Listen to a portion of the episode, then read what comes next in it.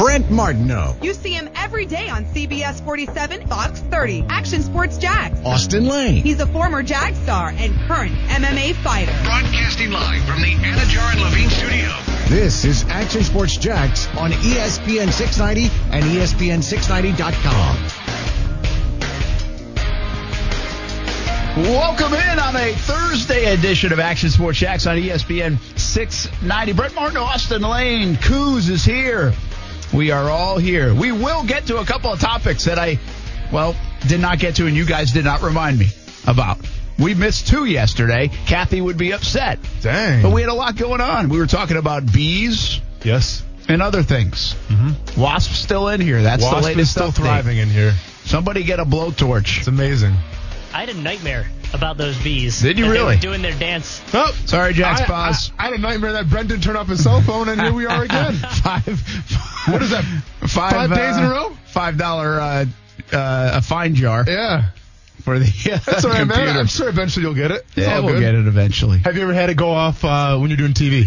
You know, it's interesting. Um, yes, the answer not the computer, but the phone. Yeah. the phone I've actually had, but you couldn't really hear it super loud. Okay. it was in my pocket and it just caught it quick. So Mm-hmm. uh, that uh, that actually happened. I think last week. Oh, was the first time ever, or first time in a long It probably time? wasn't the first time ever. Yeah. but uh, first time in a long, first time in a long time. First time in a long Uh, time. certainly did happen. Speaking of first time, long time, I put out there on social media today that I wanted. I've been really wanting to try this thing for years. Mm-hmm. Almost on TV, we thought about trying it. I was like, I don't think it's going to work on TV. Radio, uh, it, it has a chance to work, and it might just fall flat and not work at all. So uh, that certainly could be the play. But today, we're doing a little request and dedication segment. And the idea of the request and dedication is you name the topic. We, I think this is still everybody's show that listens, right? It's not our show, it's your show. Yep. So sometimes you like a topic, sometimes you don't. I get it. Listen, I've listened to sports radio. um, I understand how it works. And we think we try to talk about the topics that people like, not really what I like. I mean, I'd sit here and talk about baseball for three hours if I really did. You And I would talk talk about wrestling, and UFC for three hours if Sure would. we sprinkle it in. But Yes. uh, but anyway, the point is, if you want to talk about something, even a team or a topic, and maybe we can hit on that for a couple of minutes. So that's the request part. You have to request it. The dedication part is that you can dedicate it to somebody, or you can pick a song and Kuz will have to try to find it quickly, and uh, you can dedicate that to someone. So we're bringing back the old Casey Kasem request and dedication. I don't even know. Was that a Casey Kasem thing? Or was he just a countdown? Uh, that or like Delilah. Delilah Does, does Delilah, still do requests? I have no, I have no idea. That might be a bad word, by the way, because that might be somebody else. Uh, I've never heard of Delilah. We're not supposed to say that. Oh, sorry, Uh, because yeah. they like to say, "Oh, what? Yeah. You guys will be all right, Coos. You're gonna be fine. You guys are doing. You guys are thriving." Might be competition. To oh, is it really? Oh, okay. I oh, don't- sorry. I don't know. She's not my competition, so I'm all good. I enjoy You're it. really there, a- I said it. hey, there, hey. I said it. I enjoy it. What are you gonna do about it? Hey, you're really a company guy. Hey, just saying. I enjoy it. What are you Way gonna do to be about a company guy, Well, Lane. uh, are the bosses gonna come in here because my key my key card still doesn't work? It still so does well. Maybe I go. inspired. Who knows? well, six month probationary period is about it. nice little vacation. Nothing wrong with that. I that. didn't know if you were going to get by that anyway. uh, but anyway, so give us a buzz. Star Star 690 today, and going to do it the entire show, but uh, we'll we'll take some notes down and and uh, try to get to your topic. The reason I thought about this years ago, that why it came to my mind, and then started to craft it, is my father-in-law is a big Reds fan. So every time he's down here visiting, he wants to know like how the Reds did. Well, Spoiler alert. Probably not that good. well, father-in-law is also like 85 years old. So father-in-law lived in a time where people would give the scores on Major League Baseball of every every sportscast of every team in Major League Baseball.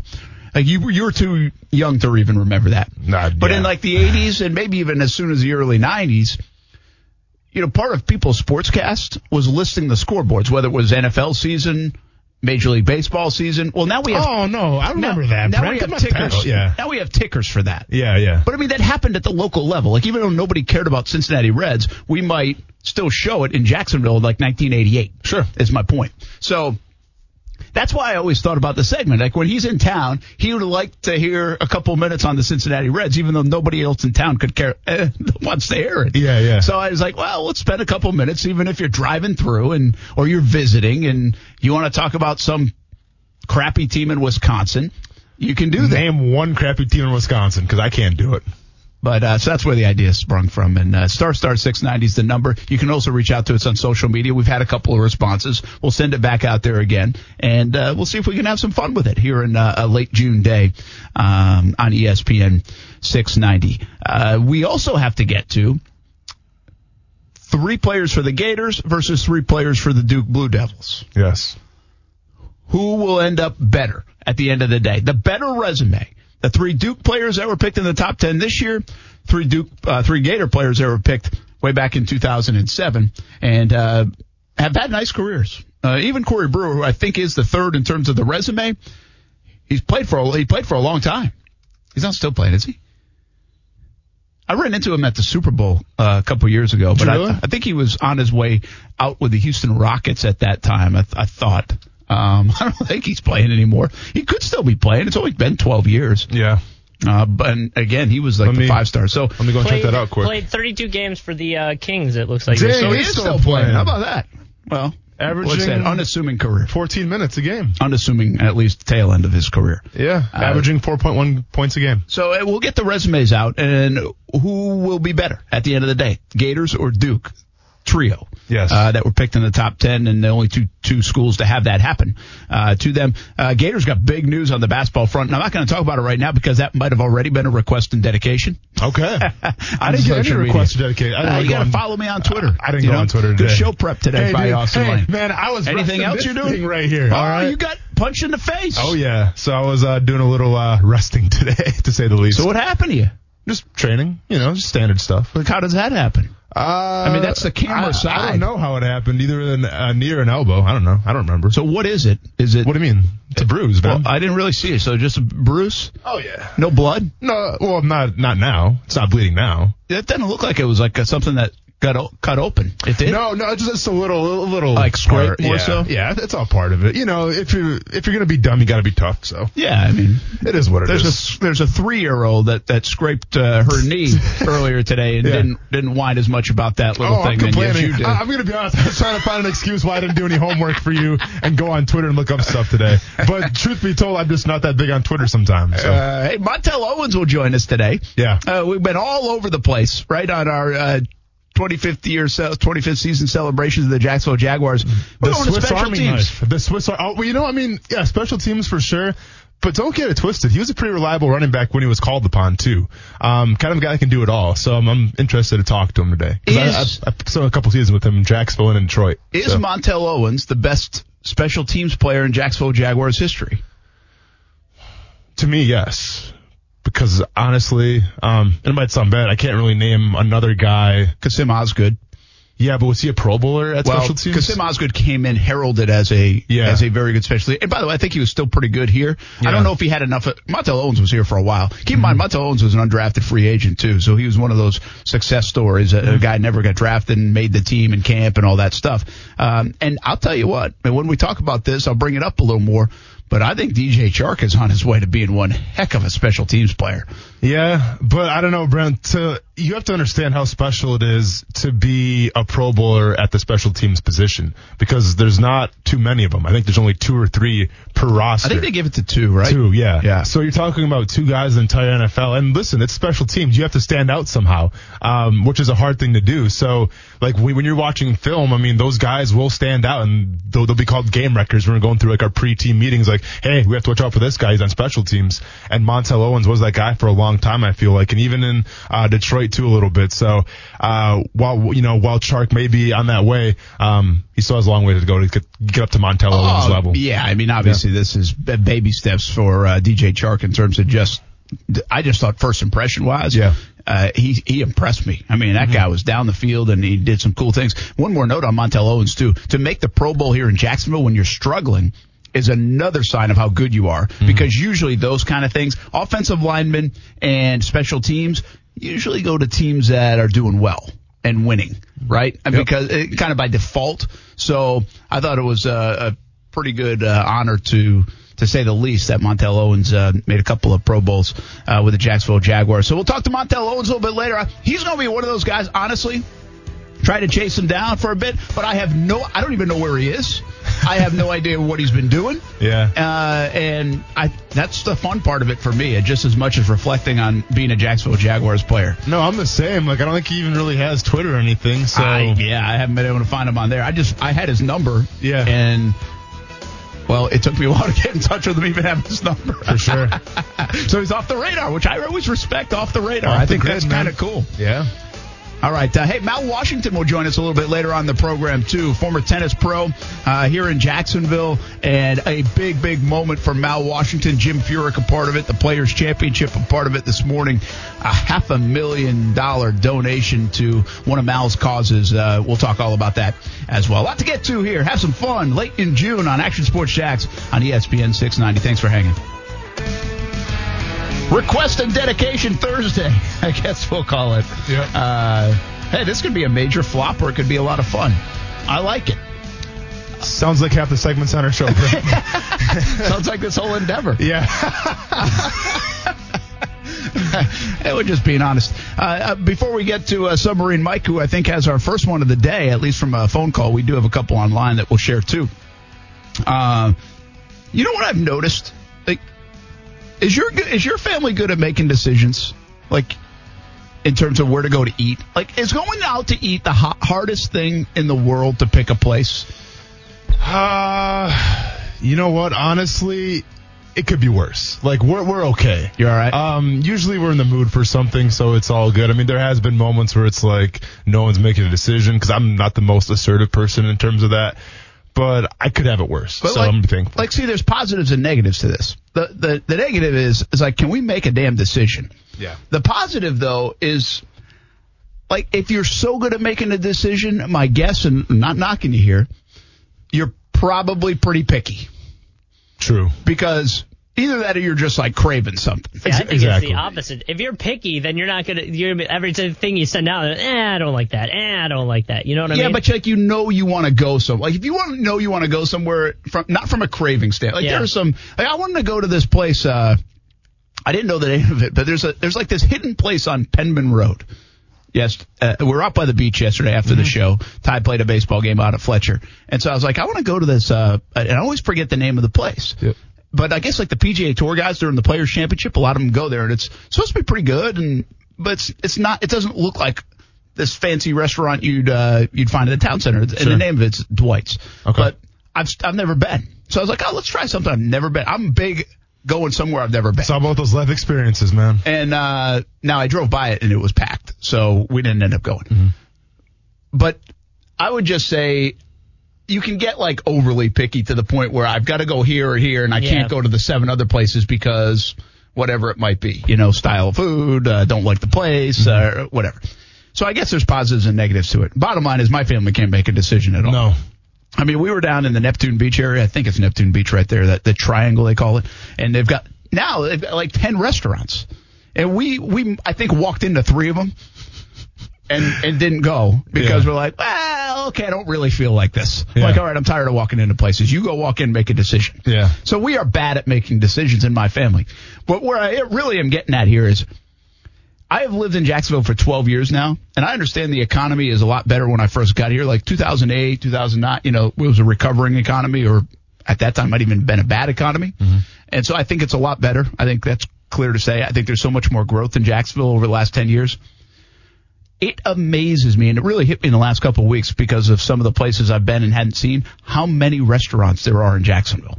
Oh yeah. It's And new restaurants, like new well, look places. at the they St. just John's pop Town up. Center, man. It's insane. Yeah, but I get it there. Like I'm actually thinking in very, like even places like where I just said Neptune, there are probably 50 restaurants in in the beach area mm-hmm. where I haven't don't even know they exist. Like if you said the name of it, I'd be like, what is that? Yeah. And there's they just continuously pop up. And also, by the way, you know the economy's good because you have to wait to get in. True. People want to, yeah, people are all into eating out. Um, I'm more of a, you know, like cook my own food, or I don't cook my own food. Uh, usually my wife does. But I think we're more of like an eat in kind of family. Are you but- really? Yeah. Oh my gosh, we are Oh, an eat that, out that, that just drives drives you crazy, huh? no, no, it Oh, doesn't. oh, I I- I no, I'm probably Yeah. jealous. Yeah.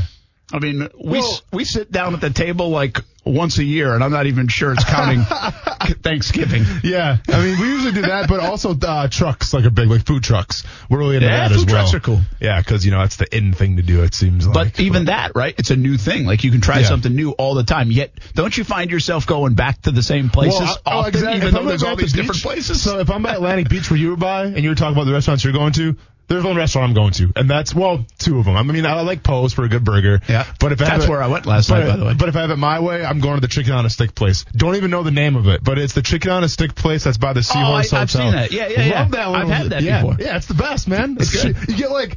30 pieces of chickens on a stick for like two bucks. like they're, they're they're losing money. I don't know how they can stay in business. well, that's the other thing. You go down some of those side roads, they even have even more places to Yeah. eat. And I, Yep. I didn't even know they All existed those mom right and there. pop spots are the place to be. Which is really cool. And of course, the only place Kuzno's down there is the Lemon Bar. Bar, yeah, yeah.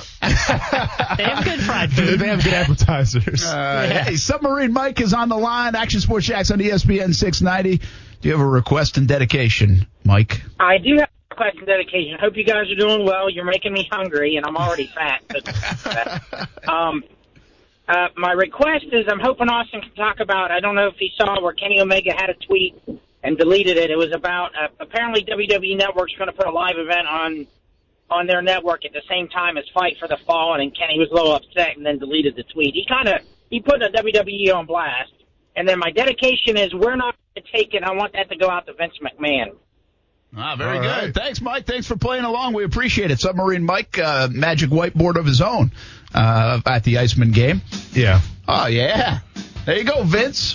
By the way, WWE in the news a lot today. Well, that's actually part of my ball. I know. You Yeah. can save that part, but Oh, answer Mike's question.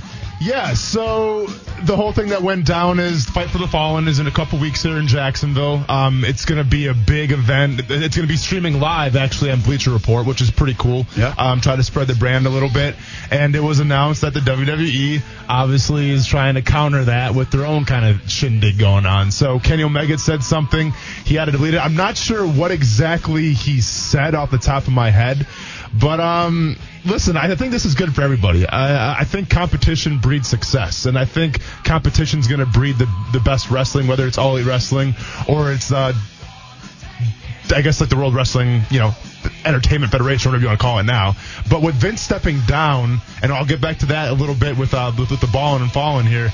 Um, it opens some interesting opportunities for the WWE going forward. Yeah. So we'll, we, we shall see. Well, you guys follow it much closer than me, but what Yeah. I saw uh, today is I thought a lot of people saying, "Hey, if this some of the changes that are being made to WWE, if one thing All Elite Wrestling, Tony Khan, uh, Cody Rhodes, the people behind it have done is they are making wrestling o- overall a better product." Yeah. So I guess that's the feeling, but you can uh, expand Well, on that a little bit later. And, and here we go. And here's what Kenny said. Um, that was deleted. It's he said, if lining your pockets with blood money is okay, then what's wrong with trying to undermine a charity show for victims of gun violence? I hear that healthy competition is supposed to be a good thing, and yet I can't help but feel I'm gonna be sick.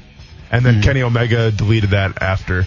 Um, so yeah, I mean, do you obviously, think it's that way though? do, you, do you view it that way? I mean, I know it's a charitable type thing here in Jacksonville, so but let, us kind of set the scene real quick. So, Fight for the Fallen, it's for the, the, the victims of gun violence, especially the ones with the landing, Mm-hmm. where that Madden tournament was taking um, place, and unfortunately, a, few victims um, were murdered, you know, at a video game tournament. So, uh, all the proceeds of Fight to the Fallen, at least a portion of them, are going to go towards those victims um, and helping stop gun violence. So, it's for a great cause, obviously um, at the same time, and, and it's sad to say this, but it's a business, right? And I think Vince McMahon, who's running the the juggernaut, if you will, of WWE, um, if he sees an opportunity to try to squash his competition, he's going to try to do that, regardless of what the causes are for or, or whatnot. I mean, if you think this was bad, go back to the WWE WCW days. You know, I mean, they would did the same thing. So, um, but like I said, I think competition breeds the best out of everybody. Um, if I'm all elite wrestling, I wouldn't be too nervous. I think they still have the backing. Um, WWE has been a little better product lately, but, um, I think all wrestling has all the momentum right now. I do think, by the way, it's an ultimate compliment if the, the big boy of the sport, right, the the, the dominator of the sport uh, for so long, is noticing you so much Mm-hmm. that they are making a move like this. And also, what they do is they give you a lot of love too. by doing that. Exactly. Uh, that that's interesting. You know that they WWE by doing that, but what you're talking about and having an event the same night. Well, they are bringing this conversation into play. All Elite Wrestling getting more play, more branding, more more love, uh, and then then everybody else can make their decision after that and check both of them out. But the interest and intrigue, it's almost one of those deals. If you're not nervous about them, if you don't care about it, well, you just stay quiet. You wouldn't even say anything. And what does it say about Tony Khan right now and what they have at All Elite Wrestling? We're talking about a company who's literally only had one pay-per-view show. We're talking about a company Like three months old, essentially. Yeah, for who the, who the most part has a bunch of unknown wrestlers to the casual wrestling fan. Now, yes, they have Kenny Omega, they have Chris Jericho, they just got Moxley, they got Cody Rhodes, but you're talking about a company that's just in its infancy. Um, that is already on the radar of the WWE, and WWE is going so much out of their way as to try to, you know, squash their third event ever without even having any like a TV deal yet or anything, being on live, television uh, coming up.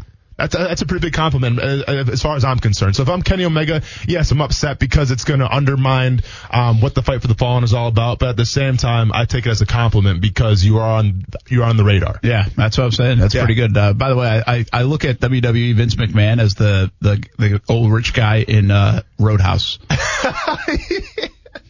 That's a good comparison. Right? Yeah, yeah, You know, absolutely. he runs Yep. the whole town. That he does, man. But look out. Yep.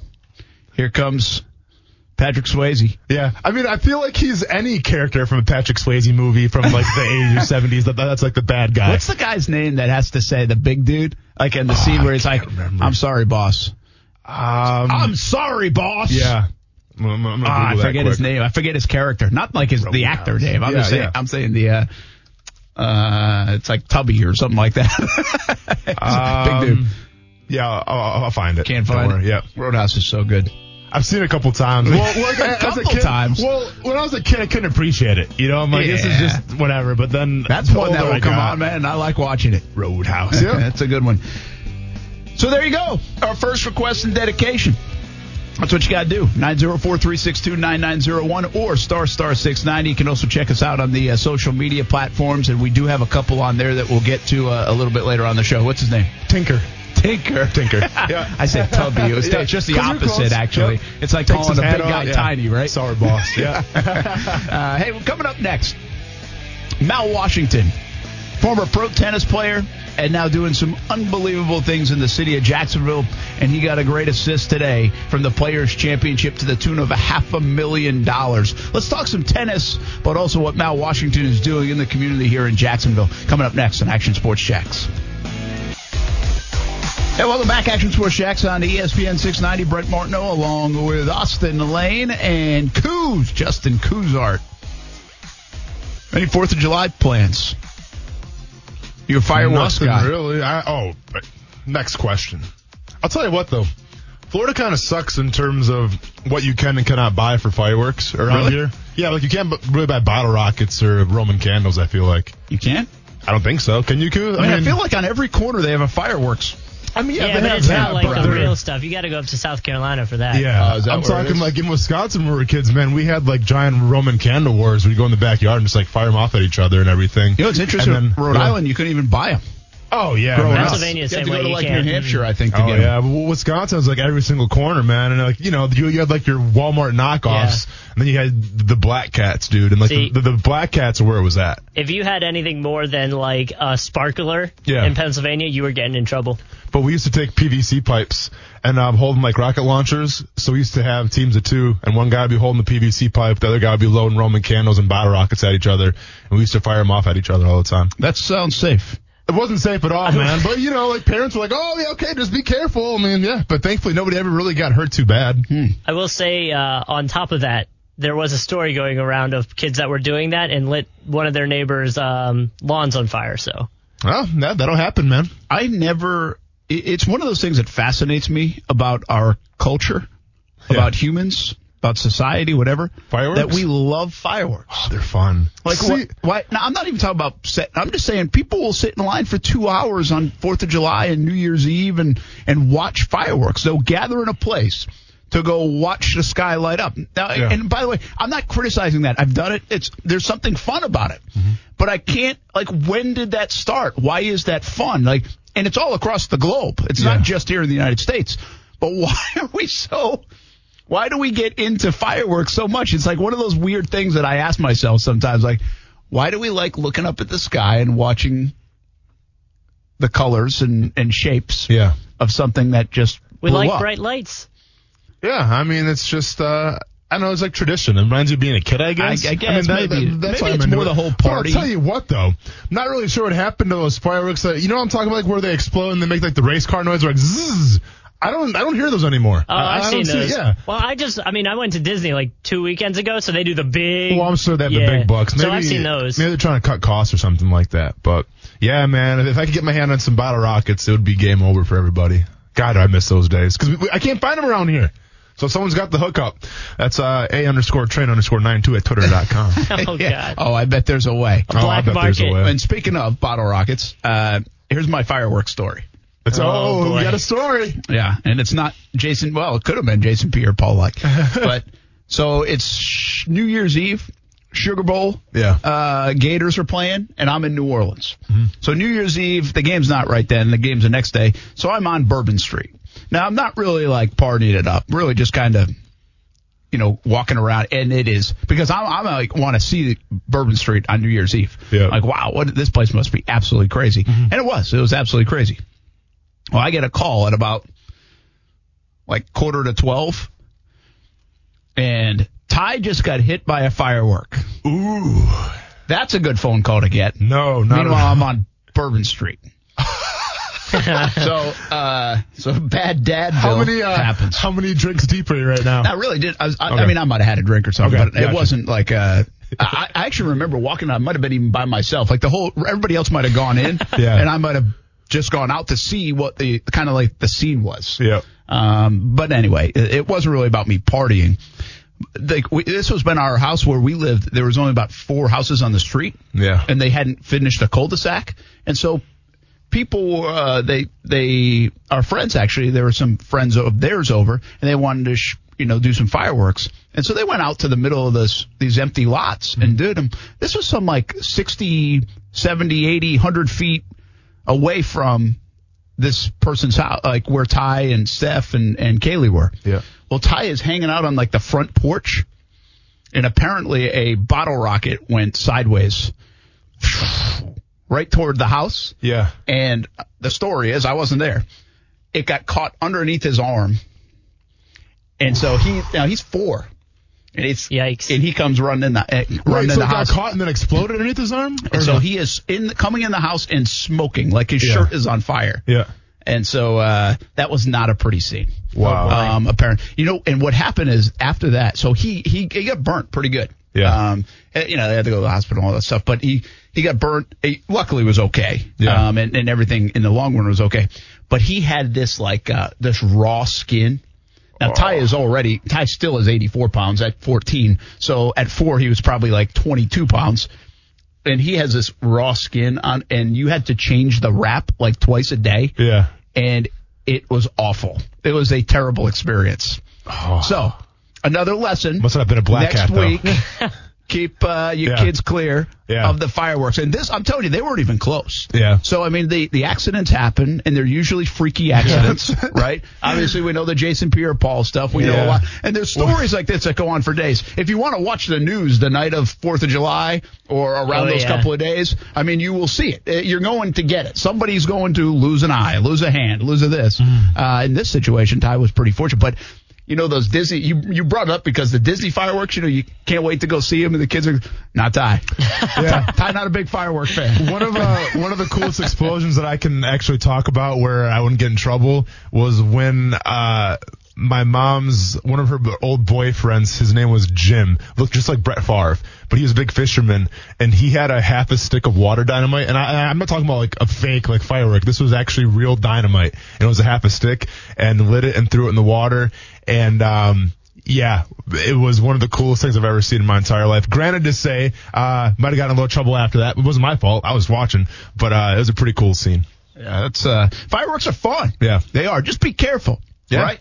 At the Yeah. end of the day, yeah, you just make sure you got to be careful uh, with the fireworks and Fourth of July right around the corner. Hopefully, everybody has a, uh happy and a safe one. Hey, let's welcome in uh, Mal Washington right now. He had a huge day this morning for his foundation. Uh, the Mal Washington Foundation has has been around for a long time, and he's done some fantastic things with it. But how about a half a million dollars from the Players Championship? Jim Furyk, his buddy, was there uh, this morning, and uh, he joins us now. Action Sports Jax on ESPN 690. Br- Brent Martineau, along with former Jags player Austin Lane. Mal, how you doing, man? I'm doing good, living the dream, Brent. How are you? Oh, it's awesome to talk to you. I haven't seen you in quite a bit, but uh, congratulations on this this morning. Uh, tell us a little bit about uh, what happened this morning. It was uh, it was a great day for us. I mean, we've been uh, going back to January 2018. We kicked off a big campaign to build our youth center. Um, that our team's named uh, Club 904. It's called, and we're raising five million dollars. And we've been talking to the Players Championship and the PGA Tour for a number of months about what they might be able to do.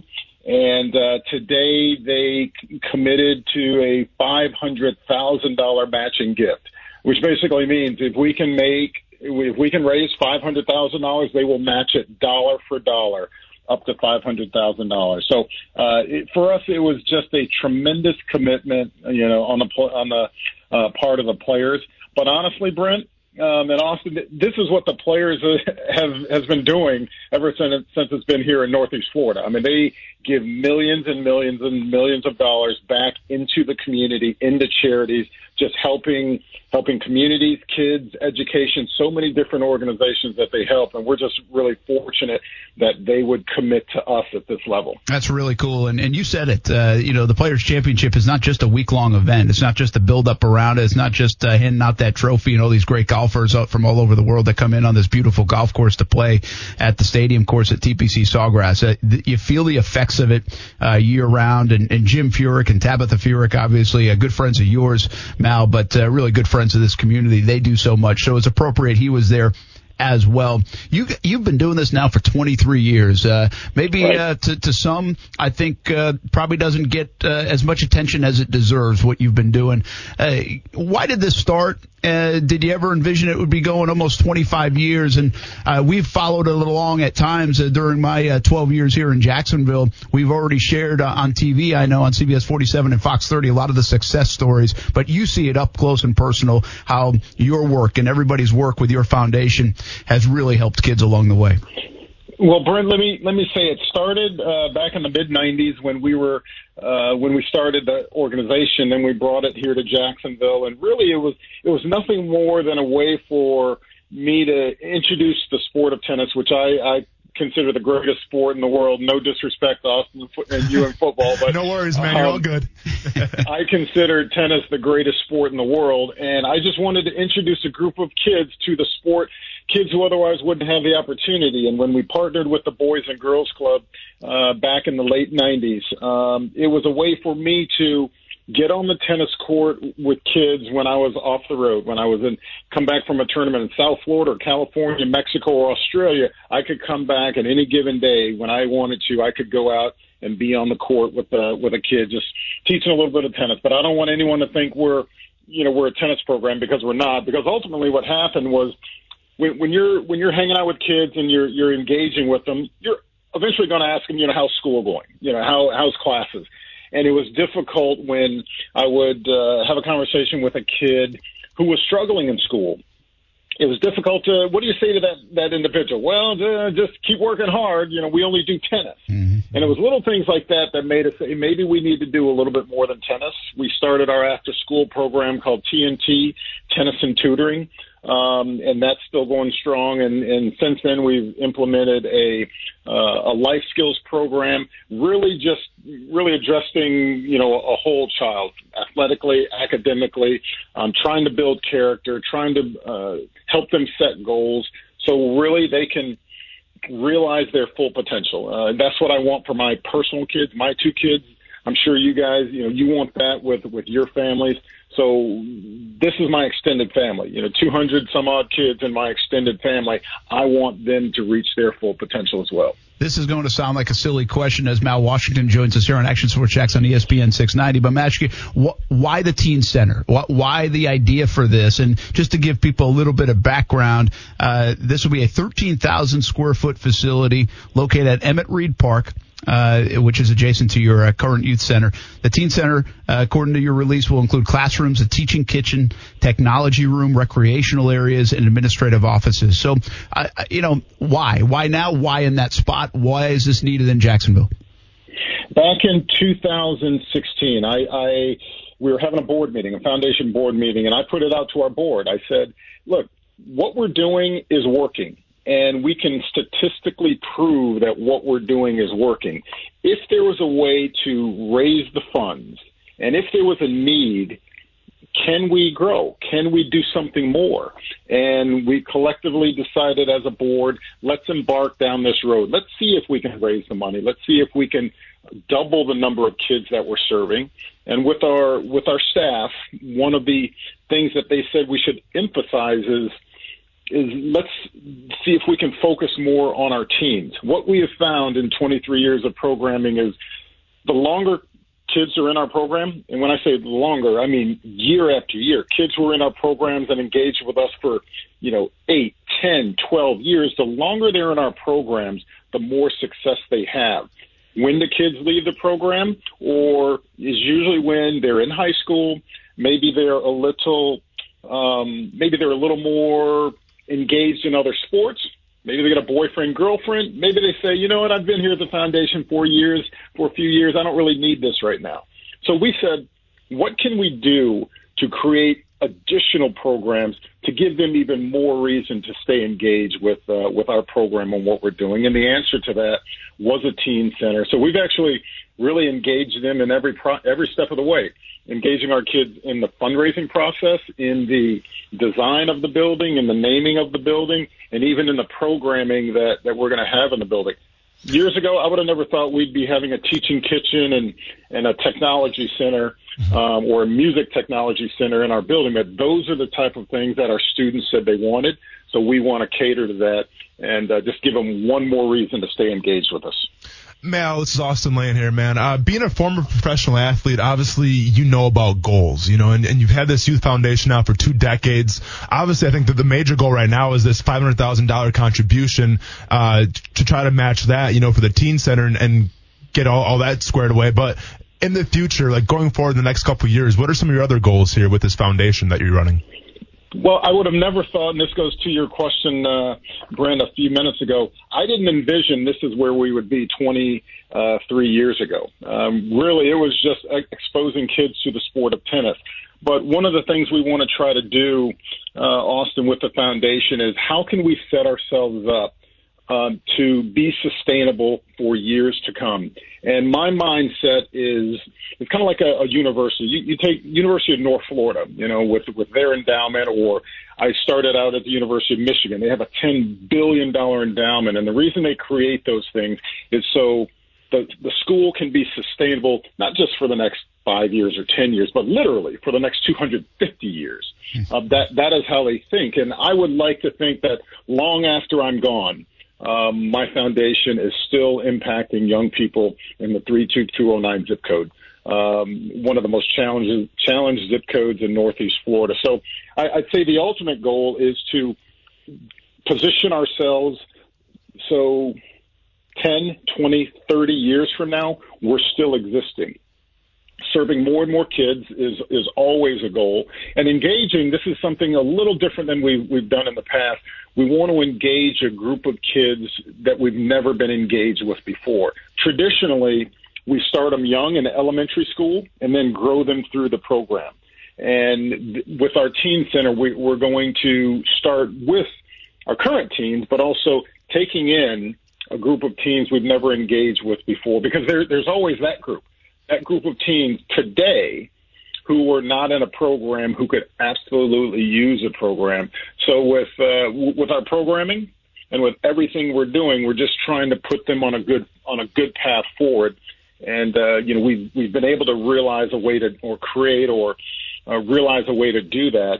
And and it's working. So we just want to continue to do more of the same. That's really cool. Well said. Great vision. Uh, Mal Washington uh, joining us, former pro tennis player, and now doing some fantastic things uh, here in the Jacksonville area. Ponte Vedra uh, resides, but uh, doing so many things across Northeast Florida with his foundation. You know, you, I think you touched on this a little bit, but uh, what sense of pride do you feel when you see a young person, now a young adult that's gone through your program and you and you go, I remember this kid, boy, girl, whatever, when they were five or six or nine or and you, and you see what they're doing now or they come back and thank you. I mean, that that's got to be kind of uh, a sense of pride that probably gives you goosebumps. It is. It, it is. It's very cool when when a student continues to reach out to us. We want to be a huge resource for our students whether they're in, in middle school, high school, college, post college, and we we still do. We have students who have long left the, the foundation still reach out to us for for a piece of advice or do you do you know a contact with this company? And that we always want to be that uh, that resource. But one of the stories I often tell is a young man who not so young anymore he's actually graying a little bit. He's uh, like 30 years old now. But he actually came into our program in the middle in middle school Okay, had a very some very ch- a lot of challenges just just growing up, and he he'll tell you he was on a on a very rough path, but he came into the foundation, grew to love the sport of tennis, walked onto the tennis team at Florida A and M, graduated. Now he's married, three kids, and he works full time and has for probably six years now with with my foundation as our director of tennis. But here's here's the cool thing about it.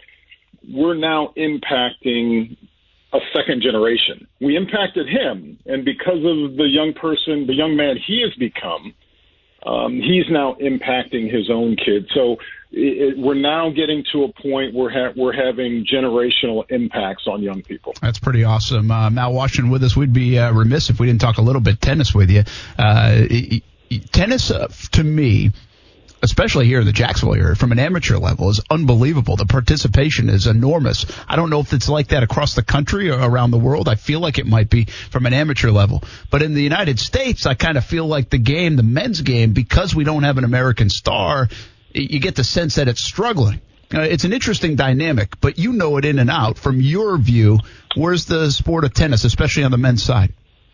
You know, it's tennis as a whole, internationally, uh, tennis is alive and well uh, on the professional level, without question. Every country uh, is, is trying to produce Grand Slam champions, not just the United States. Every country is trying to do that. And unfortunately, on the men's side, the last player to win a Grand Slam was at the U.S. Open 2003 and that was Andy Roddick, the last American man that to win a major. Incredible. That's incredible, is isn't it?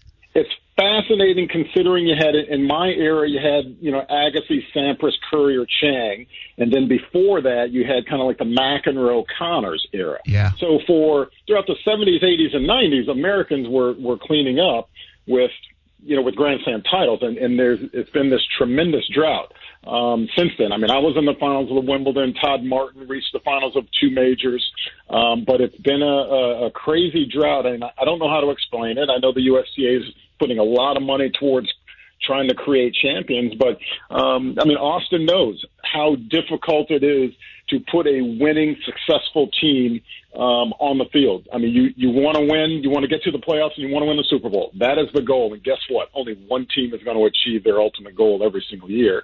And I would imagine, I don't I don't know this for sure, but Austin, I would imagine there are times where you might be on a team and you realize, you know, in in training camp, we're probably not going to win the Super Bowl this year. you know what? Usually, uh, now that kind of came into fruition. Usually, week three or week four of the season. yes.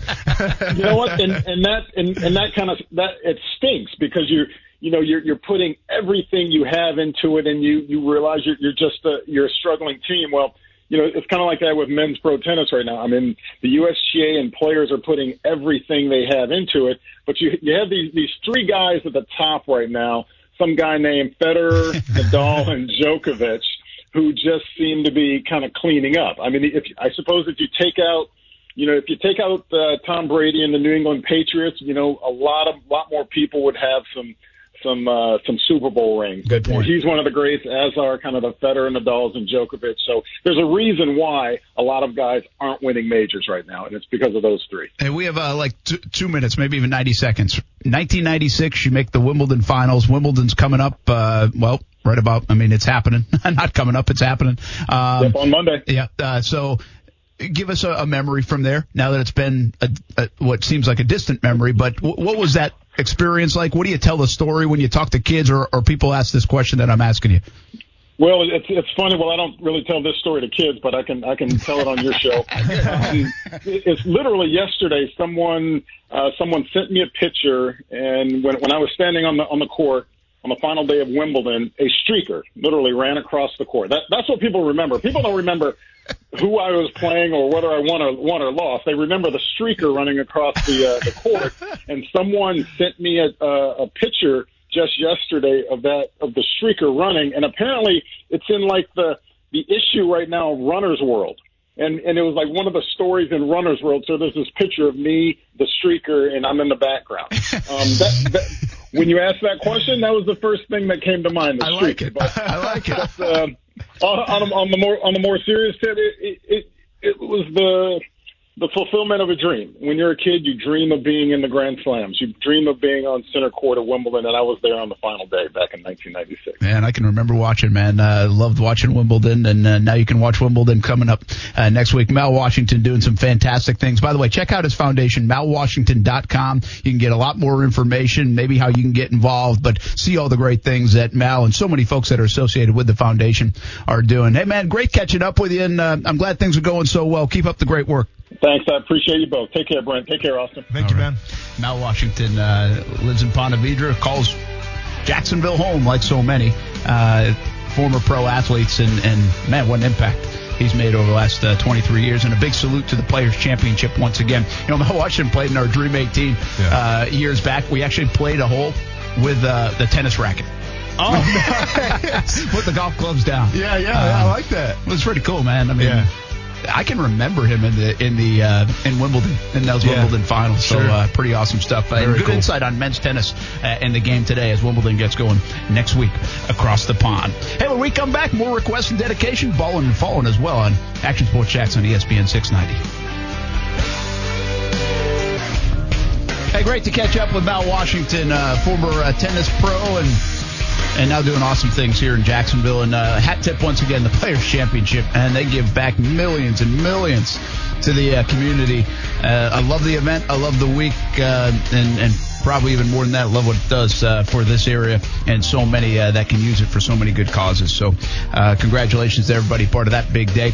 Coming up in a little bit, we'll also talk about another fun event, special event down at Jags headquarters today. The rookie class was involved uh, with with sharing a few moments uh, with some young folks from the Special Olympics. Uh, Marcel Robinson was out there, and we caught up with some of the rookies, so we'll share some of those comments. So a lot of good things happening in the Jacksonville area today. Uh, I've got a good thing to share with Ballin' and Fallin'. That's coming up in just a moment, but let's get it going first with Austin Lane in Ballin' and Fallin'. Teased it a little bit, but ballin'. I have to give credit where credit is due. The WWE uh, is ballin' because they have announced that when they switch over to their new TV deal, Paul Heyman will run uh, Raw, and Eric Bischoff, formerly known from WCW, will run SmackDown. Uh, that's going to allow Vince to step aside and what I assume would probably focus on more of the XFL um, and, and you know, other business ventures. Now, Vince McMahon is still the president of both companies, but he's not going to have his hands on it so much. And one could argue that the reason why the ratings of, of WWE have gone down lately are, are because of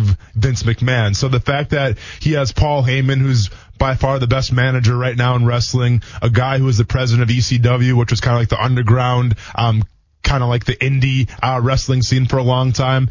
And then also you have Eric Bischoff who used to run, you know, TNT and used to run um WCW, uh, kind of at the helm now. Two guys that really know wrestling, two guys that have been in the game for a long time that can offer some fresh new ideas.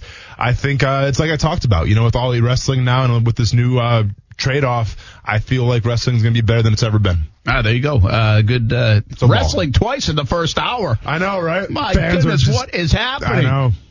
Sorry about that, Brent. I've lost control. You really have. Uh, speaking of balling, Golf? So, Are we going to do some golf talk now? no, how about Okay. Vanderbilt baseball wins the uh, College World Series? Right. Props to them, Uh, yeah. Good for them. Uh, pretty cool stuff. Uh, you know, hat tip to Michigan because uh, they, they they were awesome. They were fun to watch. I mean. Yeah, go all the way back. They beat UCLA, and then they they were the team to beat. It looked like for a bit, all the way through Game One of this uh, championship series. But Vanderbilt just so good, so so good. Uh, but coming out of that, so so Ballin is there. But I think, did you see this story? There's a there's a little background here from me, so I guess I, I've got a little bit of an attachment just from a location standpoint. Tyler Brown's their their closer, Vanderbilt, Okay. big kid, and he is from the he's from Ohio, but he now has a a hometown of Ashland, Ohio, where I went to school Okay. Yeah. a, ki- a buddy. It's a long story, so go read up on Tyler Brown. But the bottom, he lost to. I think his dad was never around. His mom um, died of cancer when he was, I think, 13, and a family adopted him. And I did not know this until recently. I'd always seen someone that I knew sharing information about Tyler Brown.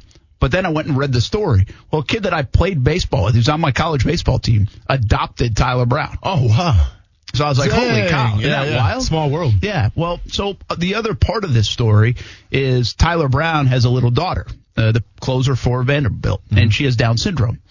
And she also has had two heart surgeries at a very young age. Well, he got word earlier in the College World Series while they were in Omaha that she won't have to have a surgery for a long, long time, that it's going really well. So there was good news there.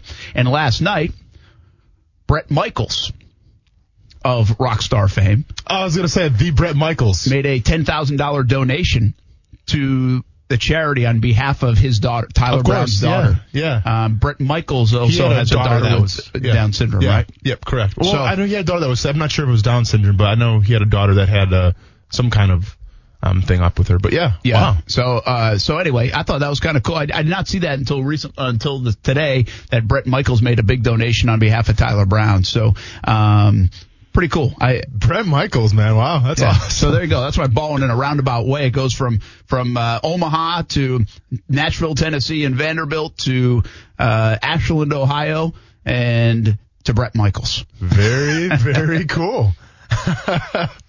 Fallen, I gotta go. I guess Bret Michaels, by the way, was a, a big baseball player before being a rock. Like he, really loved baseball, but had a big arm. real? He had an arm injury when he was a kid. I think that's what I read in the story. it all worked out for him. I used to watch uh, Rock of Love on VH1.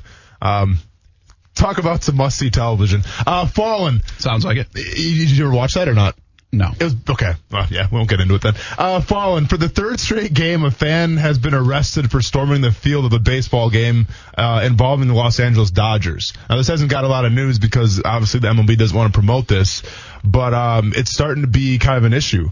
Uh, Cody Bellinger went on record saying that I don't think I should have to worry about who's going to come on the field and whatnot. I think um, it could be dangerous.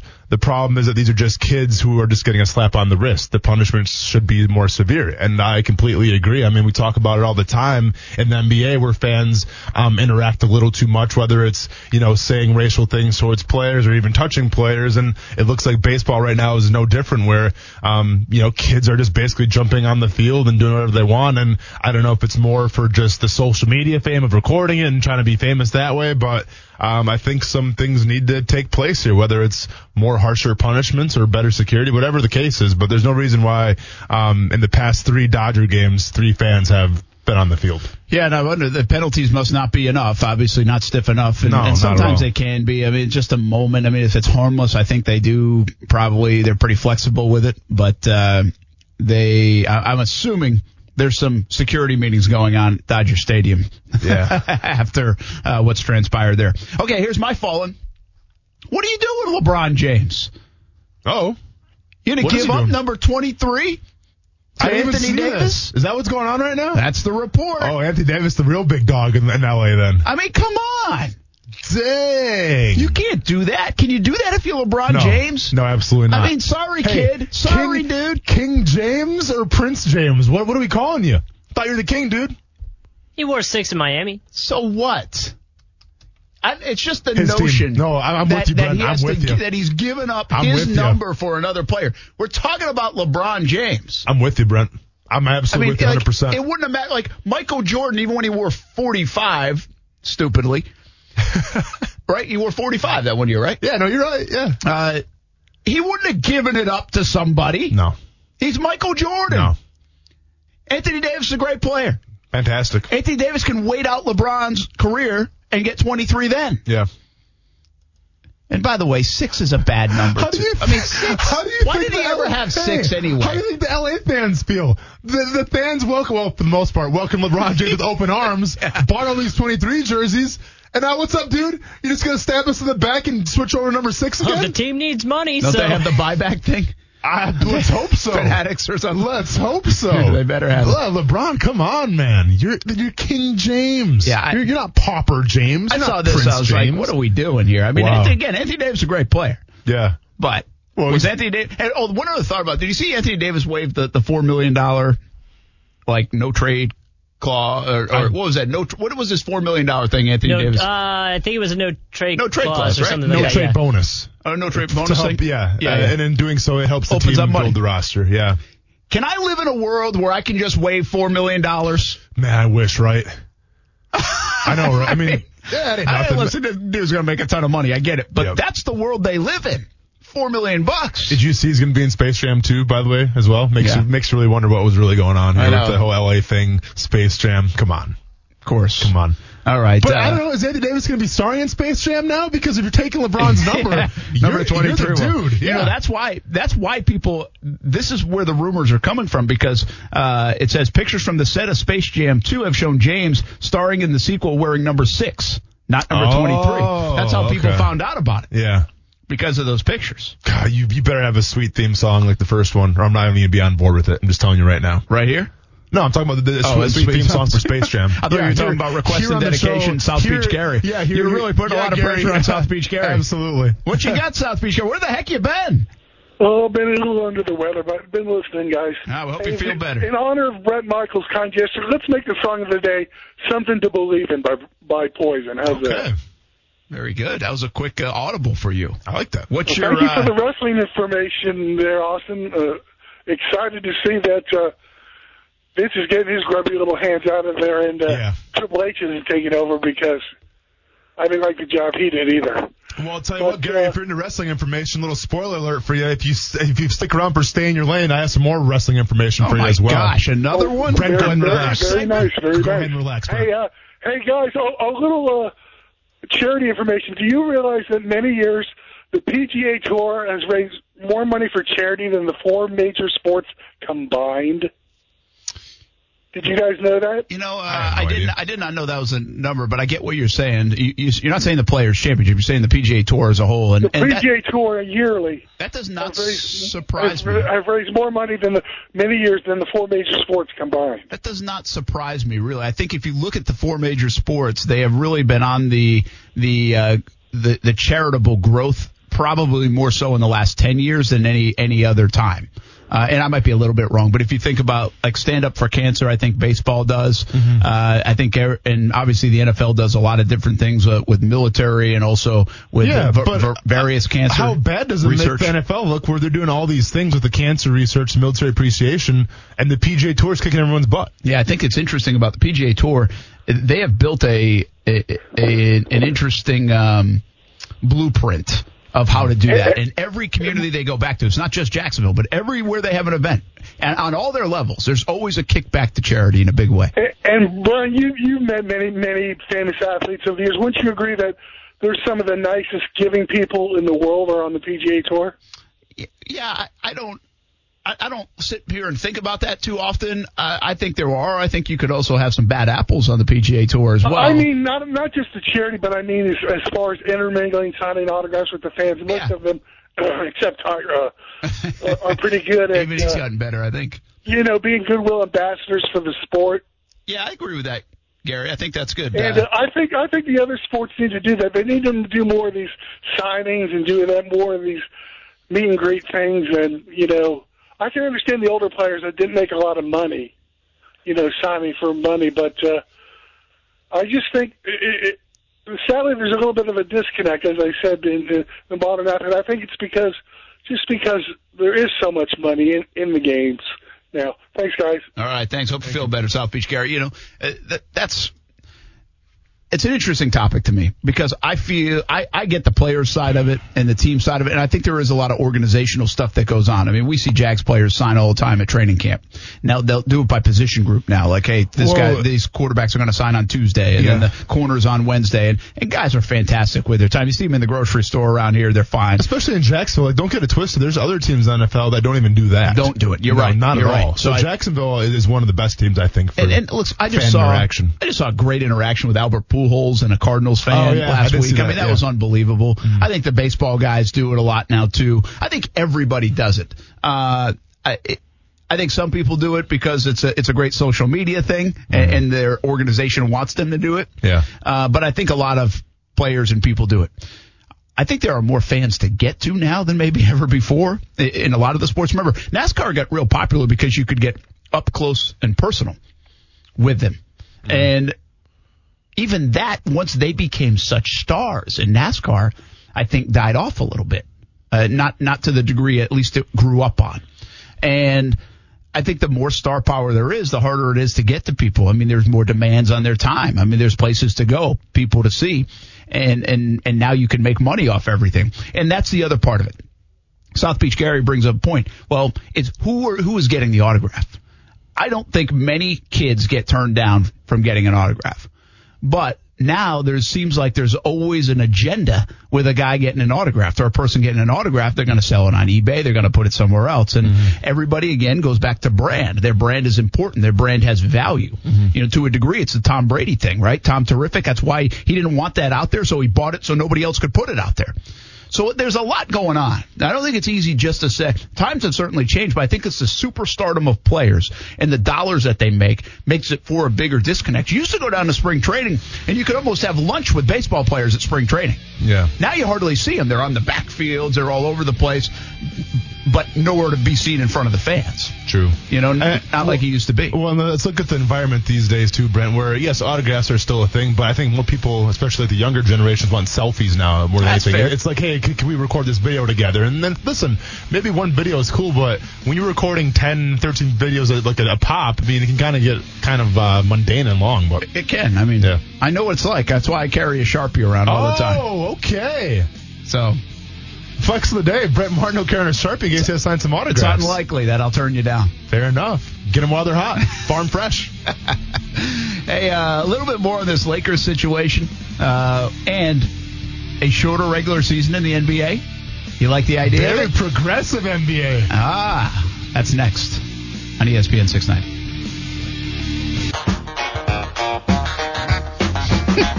What? You just you're just watching me nod my head? Dude, I'm telling you, man, if, if some music plays, it doesn't matter the genre. I'm gonna get distracted and just start nodding my head. Usually, if I like it, unless we're playing Three Doors Down or what else Kuz was playing before. And, and no offense to them, Three Doors Down's good, but you know, a little bit of them goes a long way. if you get what I'm saying. Hey, Kuz, 82 games to potentially 50 games. Is that the story? With a tournament, like you were saying, in the middle. So it's like an all star game type of feel?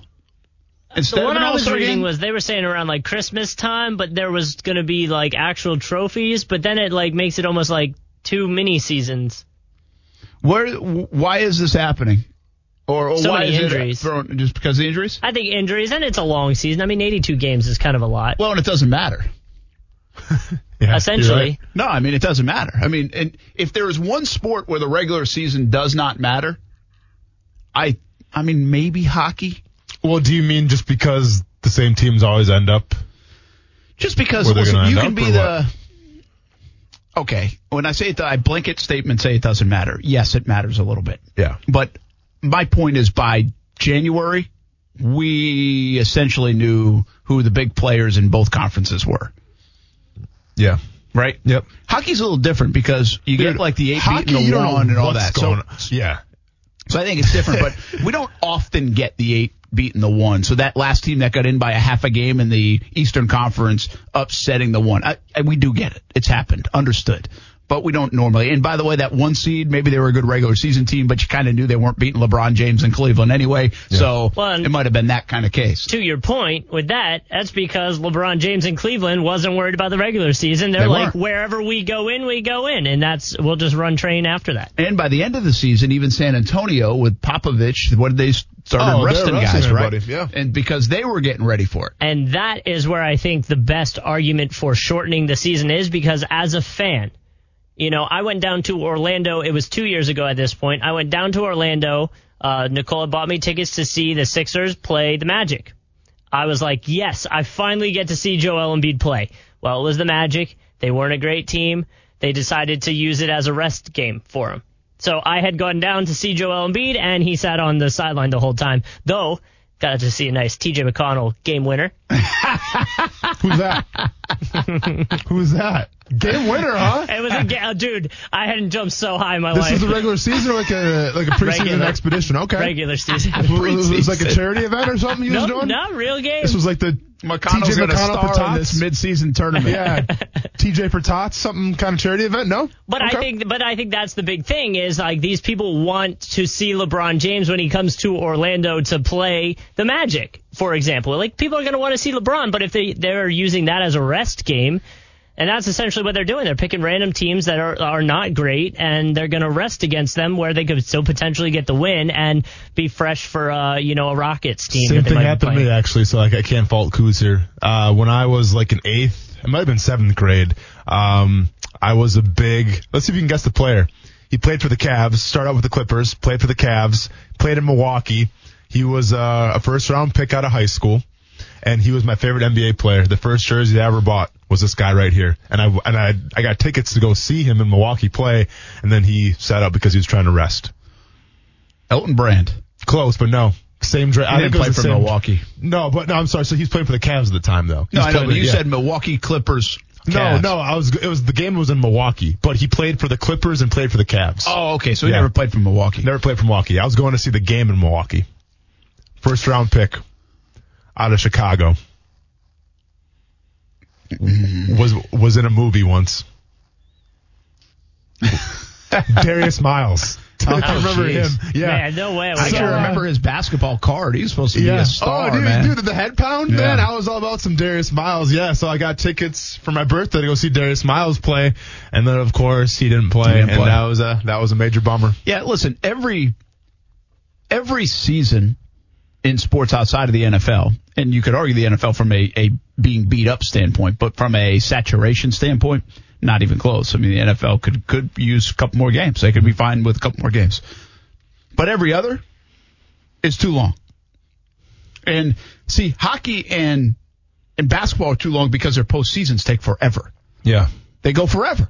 So it, again, it, it mitigates the regular season. Now, it might not in terms of seeding and who makes it, but from an attention standpoint and a viewer standpoint and an interest standpoint, tell me when May rolls around and I'll turn on the NBA.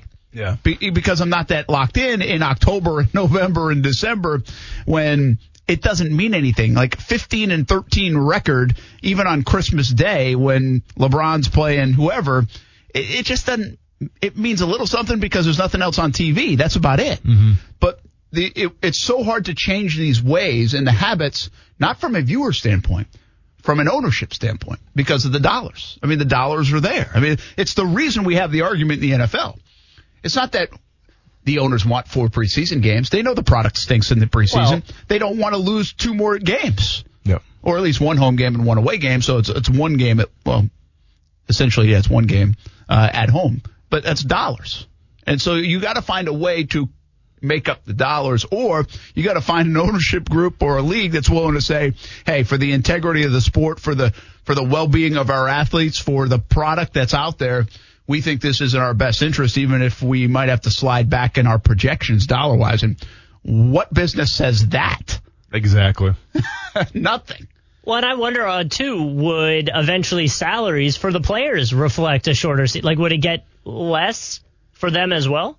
Well, and you'd, you'd have to. I mean, it's hard to say, hey, uh, Kevin Durant should make forty-four million dollars for eighty-two games, and then he should make forty-four million dollars for Right. fifty games. So you hard to signed justify that. You signed that contract, and that contract for you know essentially 82 games, and now you're only playing say 50 or something. Like it's well, you know, So it, at the end of the day, it all these conversations I think are always good conversations. I think there are great sides and debates to, to these these topics, but there's always two major roadblocks. And I said the money one that that's a that's the major roadblock. And I do think the integrity of the record books is also a roadblock. Mm-hmm. In baseball, it surely is.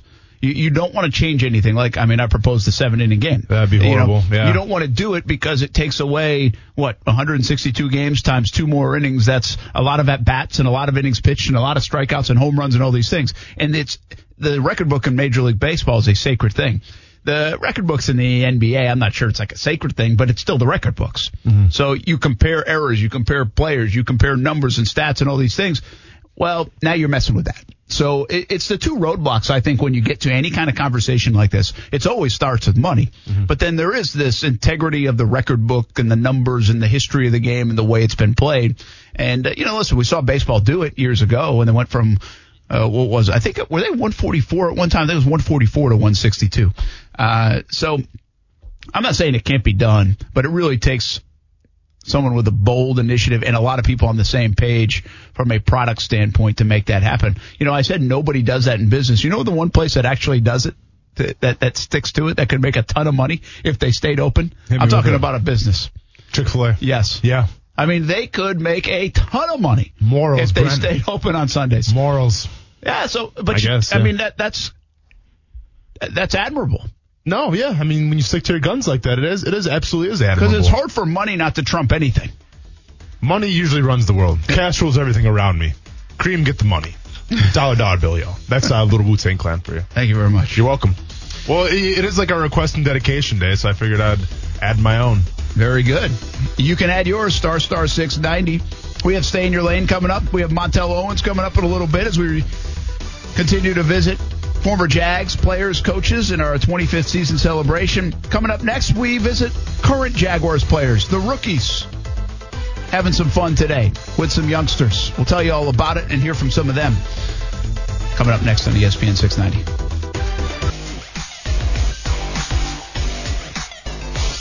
We got uh, some tips from the caller. Didn't like your hair or something. I don't know if they're talking about your beard. Hey.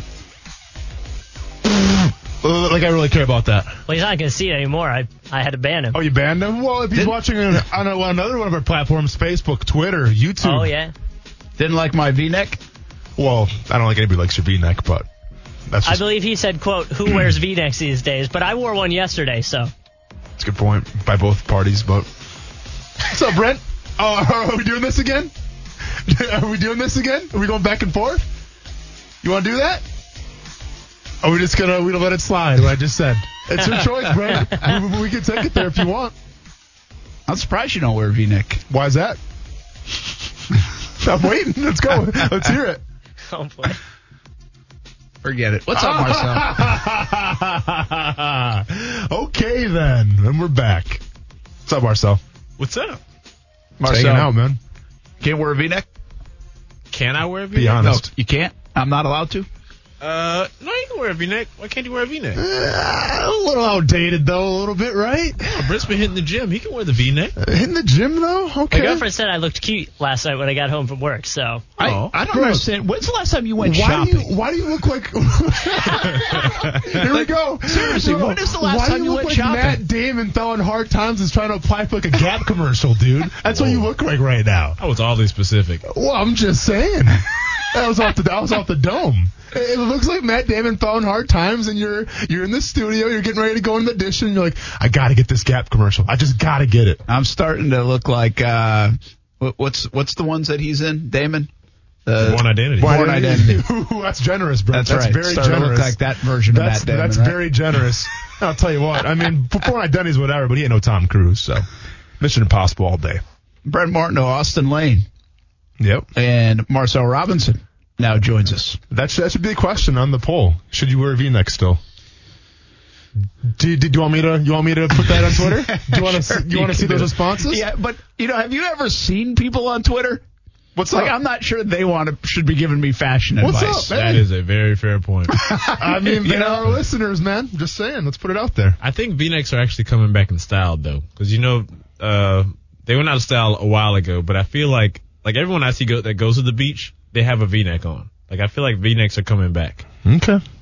Well, well let's go let Twitter decide here, and you guys just keep talking amongst yourselves. I make the poll. Hey, Marcel Robinson, you were at uh, Jags headquarters today. The rookie's still hanging around. I thought everybody would be gone, go on vacation. Everybody's still chilling out at Jags HQ. Yep. No, I think uh, for the third time, and I think this is actually the first time I've actually done some TV where I didn't say that we're closing the bank until training camp because I'm really not sure when we're closing. It doesn't bank. close. Yes. Uh, we're a few weeks away. Uh, what was there's uh, with Special Olympics? Uh, that was pretty cool. The whole draft class, and they did. They had the the works, man. I mean, they had the the lockers, the jerseys.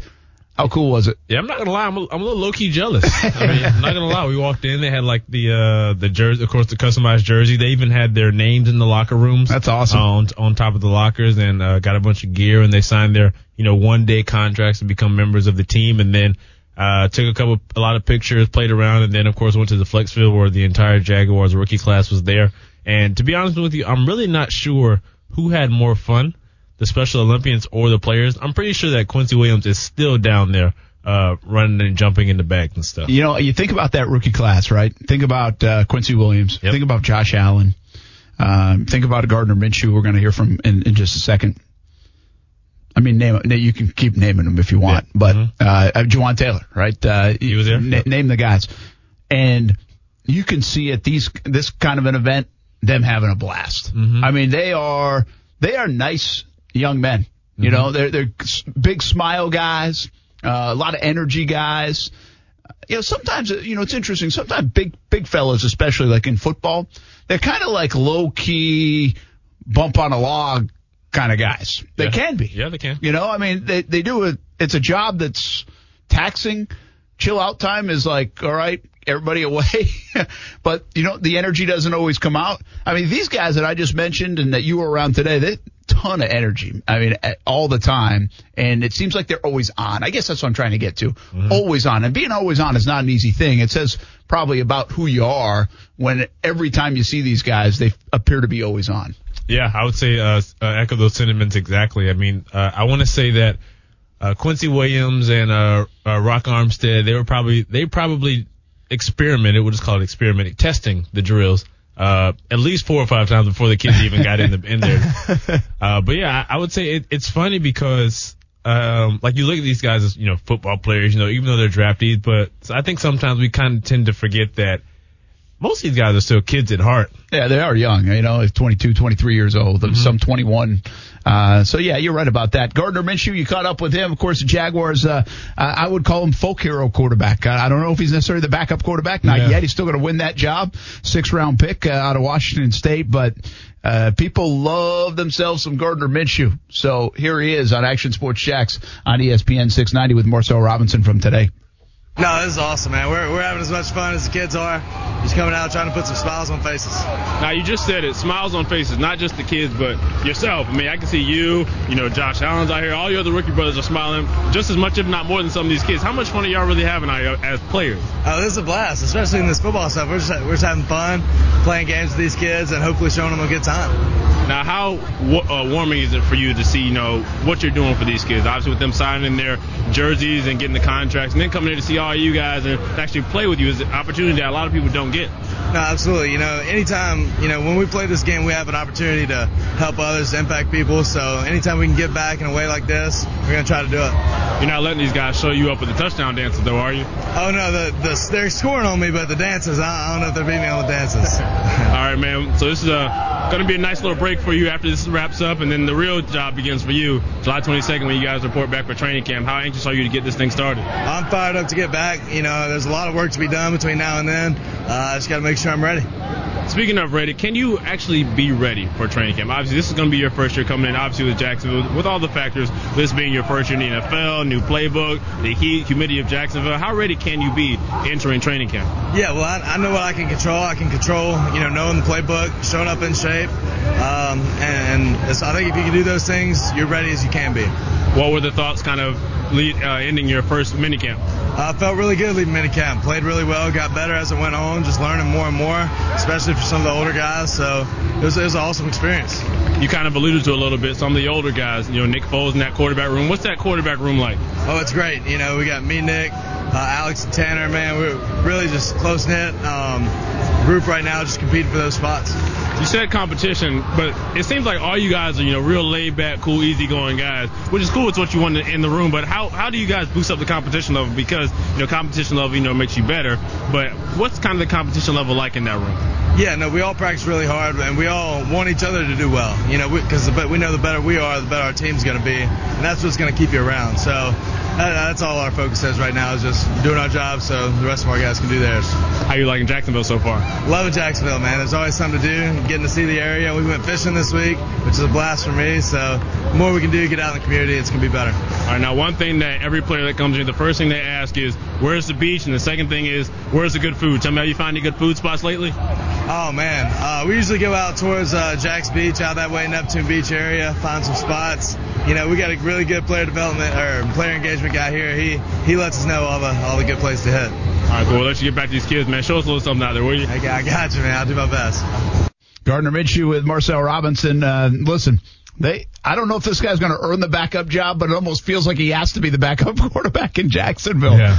doesn't it? Yeah, I mean he's he's got all the makings of it, right? Like he's got like the the charisma. He's got the. Does he still have a mustache? He's still rocking the mustache. Still, he does have the that must- should never be a question. Yeah. Well, yeah, okay. He can't get rid of it. So, still rocking the mustache, But it's Um, not just the mustache now. He's got a little bit of scruff, so it's kind of blended a little. bit. Okay, okay, yeah. I mean, I feel like he's got everything to be a backup quarterback, if you will. You know? uh, to be that folk hero type. Well, I mean, it's just the, the fact that there's just so much that comes with him. You know, it's it's Mm-hmm. so different. It's not like it's not like Tebow. You know, not like Tebow was like the hometown hero guy and the and the following and the circus. It's not that. Mm-hmm. But there is something to Minshew that the fans absolutely love. They've Mm-hmm. wrapped their arms around and and not just here. I mean, the guy's got a following in probably all across America to a degree with some. Again, it's not like crazy, but it, it's an interesting one, and uh, it feels like it's like, man, that's going to be disappointing if he's not the backup quarterback. Uh, Yeah. that's what I feel like the fans would feel like.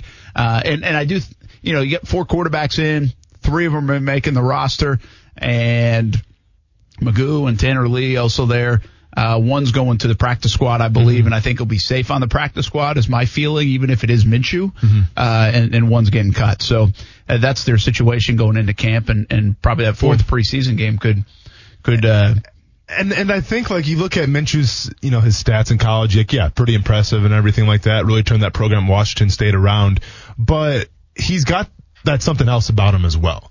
You know, I mean, we have to remember the situation that he that he came into, where he was getting ready to go coach at Alabama and just be like a grad assistant.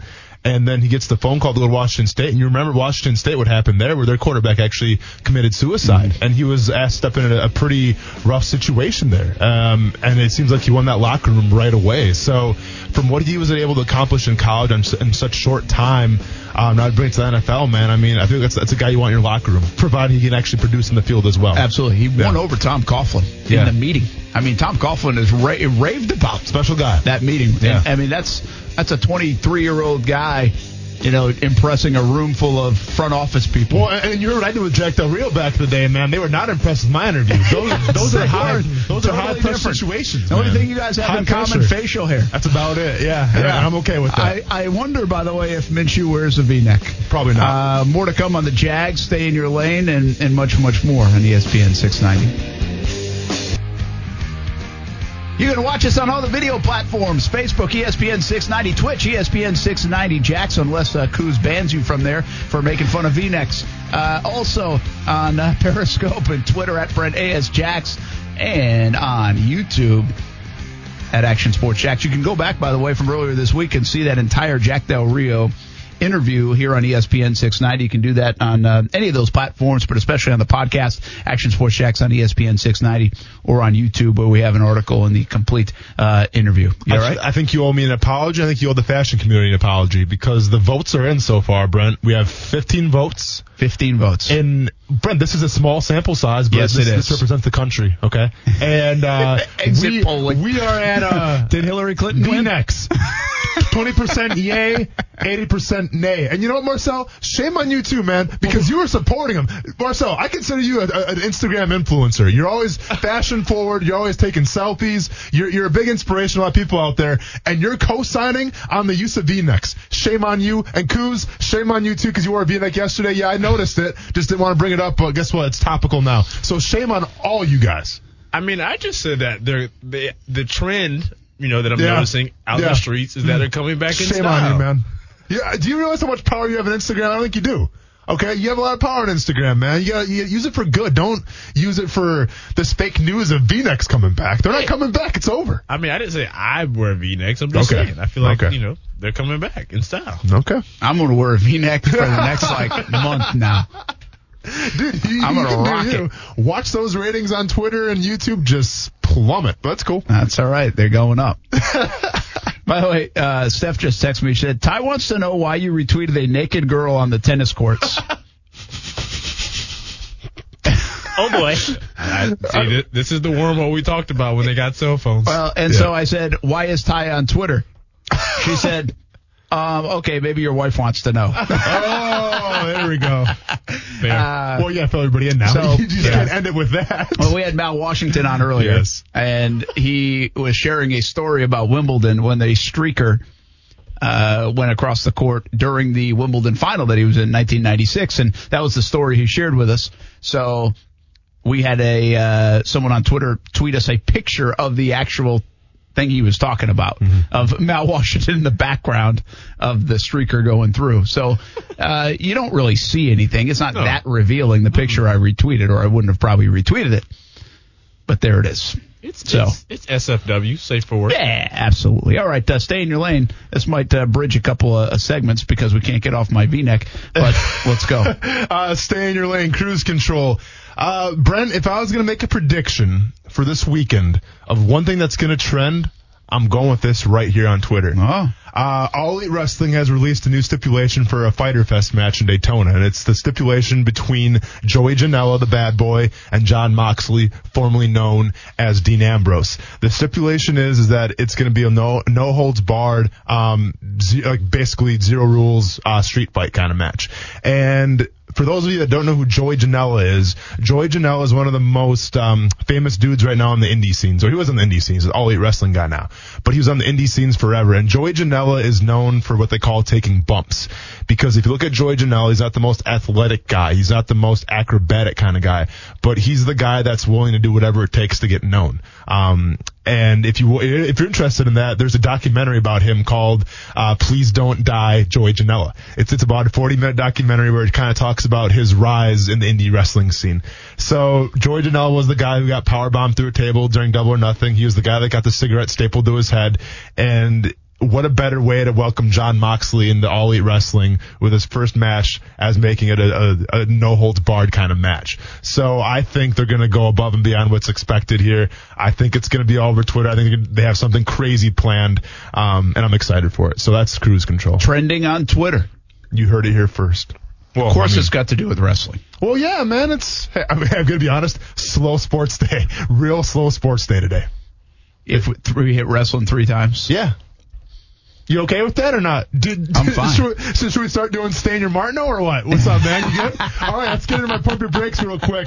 Uh, Enes Kanter, you are such a hater. You see what he said? I didn't see this. Oh, Marcelo knows what I'm talking about. Such a hater. Enes Kanter went on uh, the herd with Colin Cowherd and said that his thoughts on Zion Williamson were as follows. He called him overhyped and he's just a Julius Randle with hops. If there was some way where we, we could find out just exactly how Julius Randle did the last time he played Enes Kanter, oh, wait a second, Kuz, give me that music. Randle. Box score breakdown. It's the Julius Randle box score breakdown. How many points? How many assists? How many steals? How many rebounds? Julius Randle box score breakdown. Keep it going, keep it going. Julius Randle box score breakdown. Enes Kanter wants to run his big fat mouth. Well, let's go to the box score breakdown.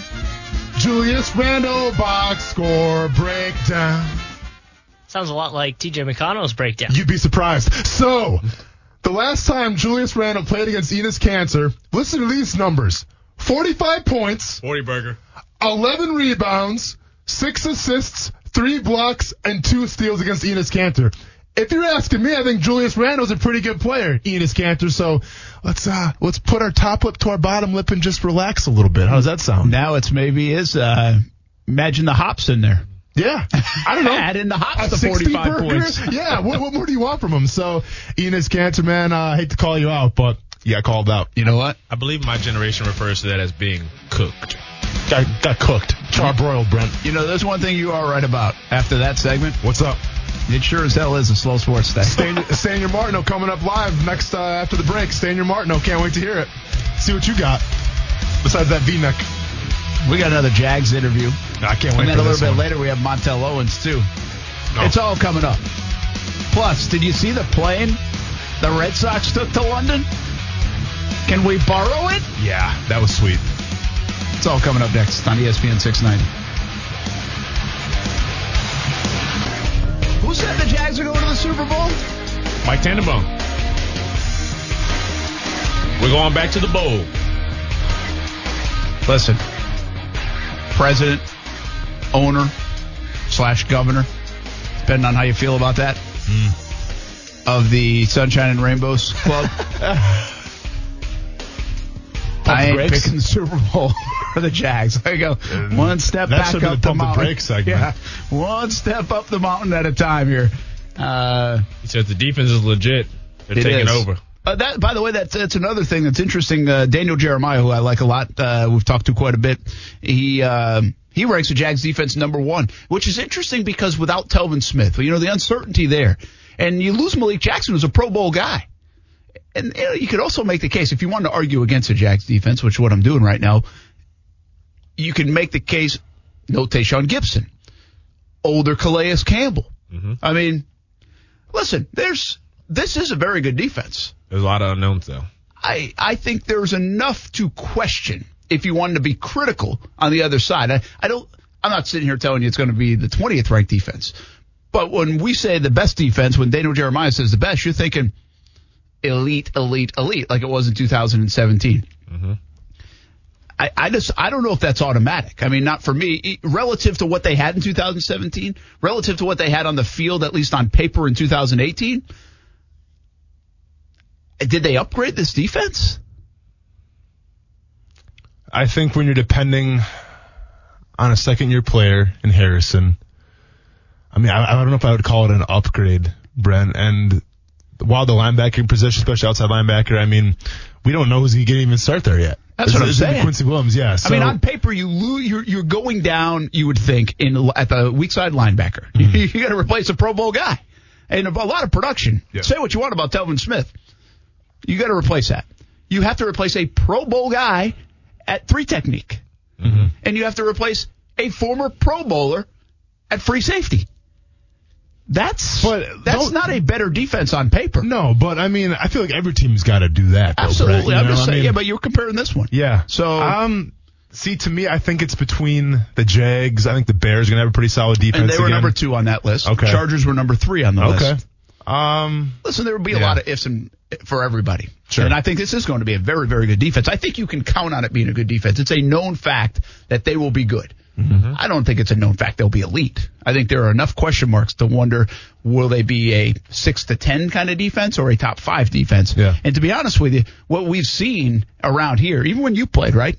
You, you see, there's a distinction between six to ten and top five, but I would say even maybe top three. Like one, two, and three are different than four, five, and six. Like, Oh, by, they're- they're but the there could, there could yes. be a big gap. Right. Like your best two defenses or three defense in the NFL. I mean, those things are strong. I mean, they are legit. Mm-hmm. Four and five, they're good.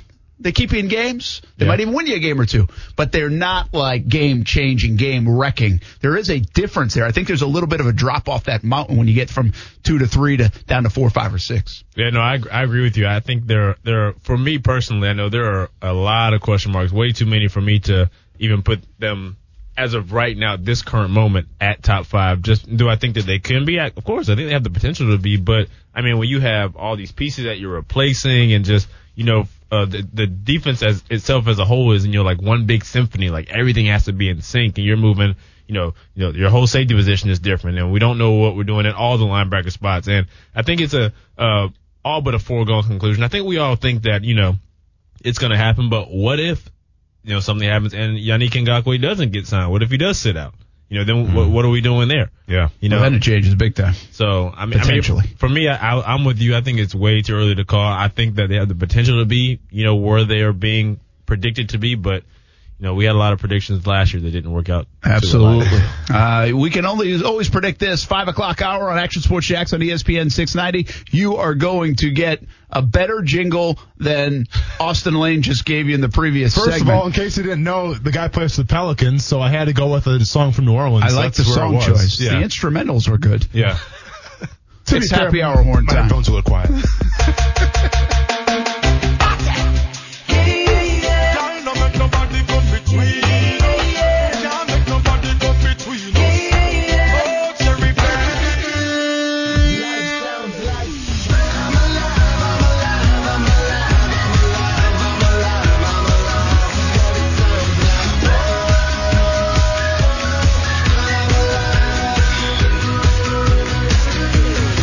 Grab a drink, get a shot, tip a star tender, pick up a V-neck, throw it in the trash where it belongs. Brent, you're up. Locally owned tequila right here in Jacksonville. Made in Tequila, Mexico. Shipped directly to Jax Beach. Pick one of those up. Make your own recipes with Vita de Luis Tequila. One of the smoothest tequilas you'll ever taste. For locations, recipes, and merchandise, visit VitaDeLuis.com. Make sure you drink responsibly with Vita de Luis. All right. You know who the guy has, uh, is leading the way? Rookies on Action Sports Jax on ESPN 690 in terms of interviews?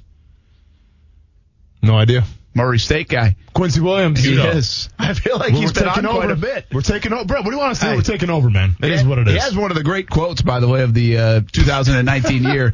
My head was stuck in a beehive. Yeah, that's pretty See, classic. it's something about Murray State guys and bees, I guess. we love it. Can't get enough. Love the bees. Marcel Robinson at the Special Olympics event today where the Jags rookies participated over at Jags headquarters, catching up with the young linebacker who could fill that void of Telvin Smith here in the fall.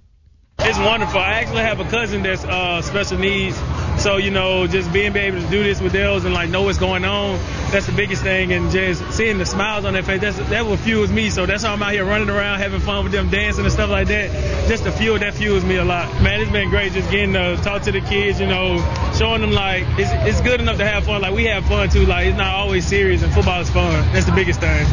So not just the celebration, the aggression out here. You see them taking this pretty, pretty serious. This is what we're going to see on the field coming up this season. Yeah, I'm taking this very serious. The big question everyone asks is who is Quincy Williams, and I'm here to answer that. And speaking of jobs, you got a big job coming up in a few weeks, and training camp kicks off. You ready for that? Yeah, I'm ready for that. That's the fun part right there. Most people say it's a job, but it's not really a job if you're having fun, man. It's the way of living. Now you've been a defensive guy. Obviously, you've been itching to get the pads on and just just be able to touch a little bit, not kill anybody, but touch anybody. Tell me how excited are you to pad up and really get this football thing started? contact is my favorite thing. That's why I'm not an offensive player. You know, I love contact. So uh, it's very, it's gonna be very, very useful. Like lately, we just been going t-shirts and helmets. So you know, offensive guys been dancing around, you know, having a little fun. But when the pads come on, then it's the defense time to have fun. Q Dog. Quincy Williams, Marcel Robinson. Thanks for the heads up on that, Kuz. that was a quick one. Uh, good to catch up with Quincy Williams and uh, Jags linebacker out of uh, Murray State. I, you know, I have said this countless times. The Jags did not draft Quincy Williams to be the starting weak side linebacker in 2019. They did not do it. I think there was a view of 2020. Much like Ronnie Harrison. The Jaguars did not draft Ronnie Harrison in the third round to be the starting safety last year uh, for the Jacksonville Jaguars. They did draft him to be the starting safety this year. Mm-hmm. Now, he got thrown in there a little bit earlier. And it worked Barry out. Church wasn't playing well, and it worked fine. Mm-hmm. And he jump started his career, and actually gives me, and I think a lot of other people, confidence because of the way he played in those games last year for the Jacksonville Jaguars. So, Quincy Williams to me is this year's Ronnie Harrison. And the only difference is you didn't find out Barry Church kind of had lost a lot, lost a big step. Until what, maybe eight weeks into the year. May mm-hmm. They might have known earlier, but they were giving him a chance at least half. Let's just say the first half of the year, it hit you like, whoa, Barry's not playing well or mm-hmm. not good enough, and we might have to make a move here. Well, the difference in this one is we know now that they have a void at weak side linebacker. So Quincy Williams could fill that void. Will he be ready to? Can he handle it? Initially in his rookie season, a lot going on there, uh, and I think a lot to happen. August is going to be a fascinating month, in my opinion, for Quincy Williams, and it could be for a bunch of those guys that are in contention for weak side linebacker. But if you had to pick one guy, really, on this football team, that August is a huge month for, and there are a lot of them. But I might put Quincy Williams at the top of the list. He'd be in my top three for sure. Who'd be the other two? uh, I mean, uh, I'll, I'll as far help as you young guys. Well, just in general in August. See, I think Cam Robinson, it's a big I was gonna say Cam Uh, as soon as- Robinson. when he- whenever he's able to get on the field, I think it's big for this football team. Not so much for the future of Cam Robinson, but for this football team. They got to know what they have at left tackle sooner or later, and the sooner they find that out in August, the better. Yeah, I was gonna say Cam Robinson, and my other guy was uh, just Josh Oliver. I, th- I think that uh, the the hype around him has been real, and it's it's been there. You know, everyone talks about you know they can't wait to see him in training camp, can't, can't wait to see him in training camp. Um, and I think that uh, obviously we've been looking for you know that type of pass catching tight end. You know all the talk of Nick Foles needing or not needing, but loving to go to his tight end and and it being his favorite weapon. But at the same time, call. I mean, where should our expectations be on, on Josh Oliver, though? I mean, this is a third round uh, pick, you know, uh, a guy who wasn't regarded as one of the top three tight ends in the draft. Um, history tells us that when you come in as tight end as, as from the NFL drafted rookie season, usually you don't have a lot of production. I mean, should, should we be all in right now with Josh Oliver, or should we kind of temper our expectations a little bit? Well, I think you're speaking in reality. You're right. Probably should temper expectations. I think, but, but but at the same time, though, Brent, we're talking about a John DeFilippo offense that thrives with the tight end. So, but in in a, in a lot of respects, and not that the situation is similar, the tight end situation here in Jacksonville is not that different from the weak side linebacker position right now. Yeah, true. It's void. Right. It's Yeah. empty in terms of what is known to be good, productive football out of those two spots. So it's not that different. Now, again, Quincy Williams will be a big month. I'm not sure what my expectation level is for him. So to your point, Josh Oliver might be a big month to emerge, or, or maybe it's not even just Josh Oliver. Maybe it's somebody from that room to emerge as a safety net, a that cushion, uh, that playmaker on that spot because John DeFilippo, because of Nick Foles. So it's a good one. But I do think Cam Robinson's a big, big factor. I, I I'd like to know what has been a kind of a quiet play with him because of the injury and coming back from the injury. But uh, I'd like to. I'd like to know by the middle of August how they feel about him. You know, so those first few weeks I think will will dictate a lot on the and, where does then Abuehi fit into the role? Does he have to go over there and where does Javante? You know, the, the question marks will follow after that domino falls, uh, whichever way for Cam Robinson. So, uh, pretty fascinating what will happen with those guys. That's something we'll talk about much, much more when we get closer to camp, but those are some of the main stories. And it's not the obvious. It's not for, you know, some of the main stories of 2019, those are different answers than the big month for 2018 in, I mean, sorry, 2019 in August in training camp. Like, yeah, Leonard Fournette is a big story in 2019. His availability, his production. But to me, he's not a big story in, in training camp. Right. He's a big story once the season kicks off. Nick Foles isn't a big story in training camp so much. He's a big story once the season kicks off. So there's a difference there in um, what you're looking at. You know, you just uh, you came across something. It's list season, by the way. Um, that's Yeah, why that's why I'd rather do uh, requests and dedication rather than lists. But uh, was it ESPN NFL came out with the, the roster list? It Yeah. had the Jags 19th. Yeah, Jags are ranked 19th of, uh, I guess, roster talent, if you will. And this is a, a pro football focus insider uh, edition of the rankings of the NFL. Did I see someone tweet today that they had like Jalen Pro Football Focus had Jalen Ramsey like the fourth cornerback on our team in Jacksonville? Okay, well then let's go ahead and just throw this thing. I mean, Yeah, this don't- is I Did I who read that that. correctly? I don't know who said that, but if they did, can we please make sure we get that to him? And did I just say our team? Like I'm on the team? Yeah, you're, you're part Did I of it, really man. You're, say that? you're an integral 'Cause I really of hate telling when the people stories. say that. You're, you're, you're telling the stories. And I think I just said it. And, and here's my surprise, Brandon. We talked about this last year. Um, the New England Patriots are the are, are the number one roster right now in the NFL. And I get what you're saying. They won a No, Super Bowl. No, they're not. Yeah, but I get what you're saying. You won a Super Bowl last year, so obviously your team is talented. But if you look at that roster top to bottom, I mean, yes, Sony Michel kind of had emergence Yeah, a little bit. that's good. But I don't think James White's even really no no offense to James White, but he's not a top twenty running back in my opinion. I mean, you look at their defensive line. Do you think anybody's really gonna take like? I'm trying to look at the guys that are like Lawrence. I mean, Lawrence Guy played pretty well, but like Deatrich Wise Jr. Gonna be honest, don't know much about the guy. He, he might be the greatest guy. Yeah, I mean, there's just there's just Kyle Van Noy. I mean, like these Yeah, are just I mean, he played well down the stretch. no, He's but he's a he's a high motor guy. I get it, man. But he fits the system. But if you look at the roster from top to bottom, I mean, I think the Chargers, I think the Rams, I think the Saints uh, are- are more stacked than the Patriots. I said this when the Jags played the Patriots in Foxborough for the AFC Championship game. While the Patriots are always favorites against everybody, and they should be because they have Brady and Belichick and they figure out ways to win, it's not even, it wasn't even a question mark that day who had the mm-hmm. better roster. No. And by the way, I said the same thing leading up to the Patriots week three here, or was it week two, whatever it was, week three, I think it was, here in Jacksonville last year. It wasn't even close. It's, it wasn't. The roster for the Jags was better than the Patriots. Well, on that day, it proved out to be the case this time around. It didn't in the AFC Championship game, and for the season, it certainly didn't. Now, a lot of that banged up injuries, the roster got depleted. Not to say the Jags would have beat the Patriots and gone to the Super Bowl if they didn't get hurt, but th- there was a little bit of that. Um, and the Patriots just find ways to win. But when you have these rankings, I, just can't imagine a computer system, even in Pro Football Focus, and they do all their fancy stuff can find our, the Patriots roster to be better than everybody else's in the NFL. It just doesn't. It's, there's no way. Even if you're top heavy with Tom Brady, and he makes other people better around, like it's not even close. We just talked about the Chargers roster the other day. yeah. The LA Chargers roster is maybe twice as good as the New England Patriots roster. Yeah. Mm-hmm. It- Now, there's a big difference in saying that they're not are- going to win games or they're not going to win championships. Yeah. You know, best teams don't always win. Best rosters don't always win. That, that's a different story. But if you were just looking at rosters, the Chargers roster to me is way better than the Patriots roster. And they're coming in right now at number six on on these rankings. Yeah, which but now is a again, little, see the rankings are off last year's performances. So if if a guy didn't play well or whatever, right? Aren't they, isn't that I what mean, the Pro not Football really, Focus man. 'cause, rankings like, are? Well, so Tennessee Titans are number sixteen.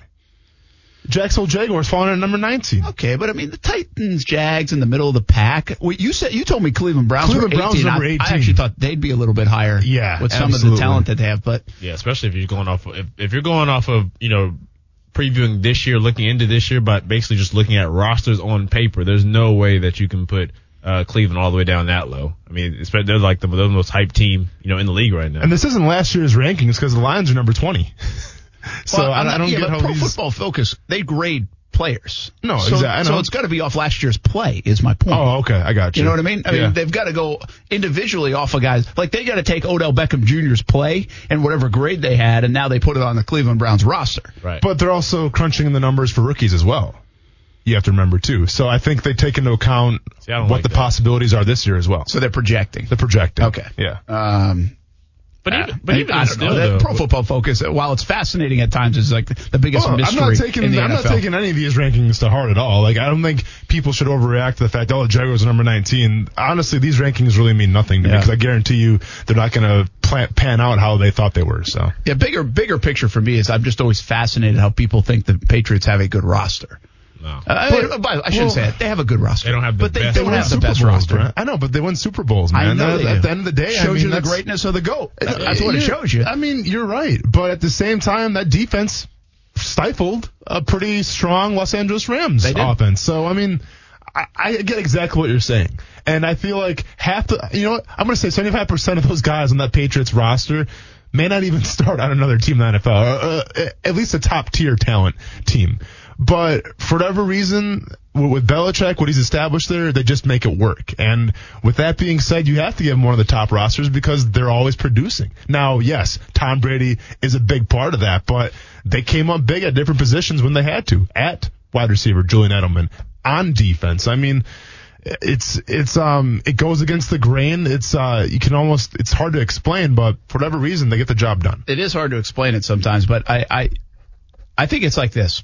If you want to do a power ranking, I have no problem with you putting the Patriots in the top three all the time. Like I really like I, my my rule of thumb is do not pick against the Patriots. Facts. Yep. But if you want to do a roster rundown, if you want to grade stuff out, I, I just can't even put them in the top five, probably top seven, probably top eight uh, sometimes of, I don't want to get carried away and say top 15 or anything like that. It's probably somewhere between like seven and 12 in terms of roster in the NFL. Uh, relative to how they, what they do is they outperform their roster all the time because they have a great quarterback and a great coach and they get the best out of those guys. Those guys play their best football at the biggest times. I mean, Kyle Van, Van Noy is a nice player, but he played unbelievable football the last five weeks of the year, if I remember correctly. So I mean, it's just, it's, and it's a credit to them. It's not a knock on them. It's a credit to them. I just never understand how some of these lists and rankings can have them so high from a roster standpoint. Doesn't add up. Uh, did you see?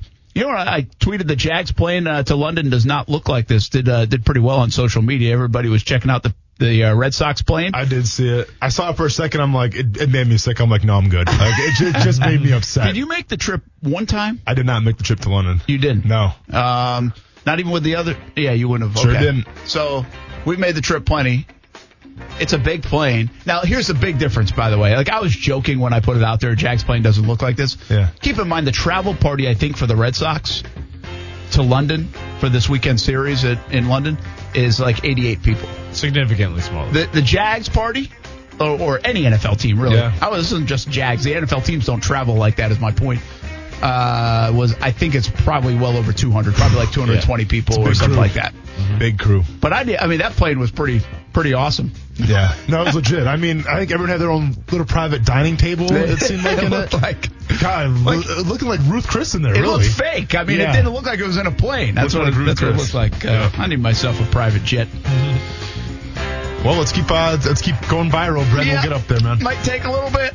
Hey, when we come back, Montell Owens scheduled to join us, former Jags player. We continue the 25 seasons of the Jacksonville Jaguars on ESPN 690.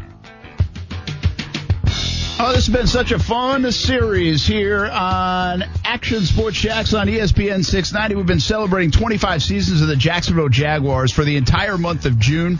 Uh, we will end the series tomorrow, and heck, maybe we'll catch up with some other guys we missed along the way uh, in July sometime. But uh, really been a lot of fun to catch up with Jags of the past. Brent Martineau along with a Jag of the past, former Jag Austin Lane on Action Sports Jax on ESPN 690, and now joined by, I think he's in the debate, or maybe he just is. The best special teams player in franchise history? Certainly uh, on the list. Not As- even close, hands down. Yes.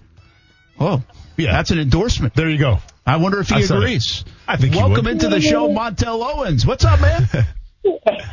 How you doing, guys? Thanks for having me. Hey, thanks for uh, taking a few minutes with us. We appreciate it. And, well, you certainly would be on the list. Uh, I don't know how many others would argue. I know Kassim Osgood stopped by for a little bit, but he didn't have the career He you did. had here in Jacksonville. Uh, prior to that, I'm sure others would put their name in the hat, but you did have one heck of a career from a special team standpoint. Well, I appreciate it. I took pride in it. What did make you uh, such a good special teamer? And I know that's not. I, I know, you know, although you were really good at that, you were more of a player than that, a running back too.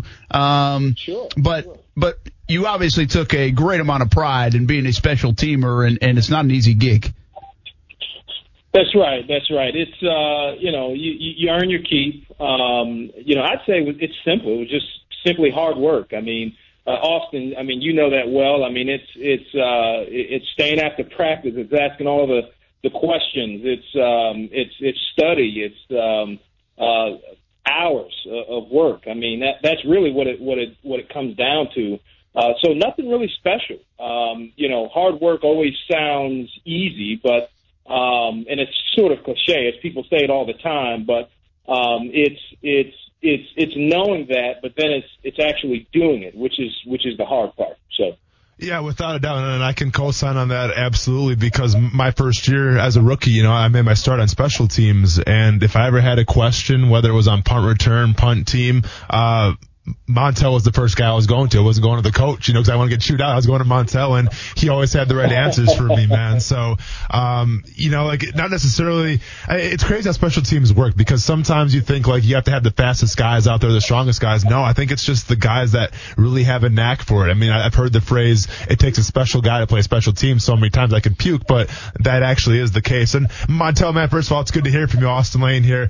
I got to ask You you. too, so- so when when you came from a small smaller school in Maine. You know, you're playing running back and everything. Um, you, you got to the Jaguars. Like, obviously, you came into the team. You expected to play running back. I mean, when did it dawn on you that all right, I'm, I'm, I'm a special teams guy first and a running back second? Because don't make any mistake about it, Montell. You were a great you were a great fullback as well for a while. Well, uh, for me, I had no pressure. I mean, I think uh, coming from a small school, you, you almost have an advantage because, I mean, you know, you're, you're drafted first round, second round, third round. I mean, you have everybody saying this is what we expect of you. For a guy like myself, I, I came in with really no expectations. You know, I was the eighth guy in, in the room. We had Fred Taylor. Uh, um, you know, we just drafted Maurice Jones-Drew. Um, you know, the list goes on. LaBrandon Toefield. Um, you know, Alvin Pearman, and so I, I knew that special teams was probably going to be my only way in.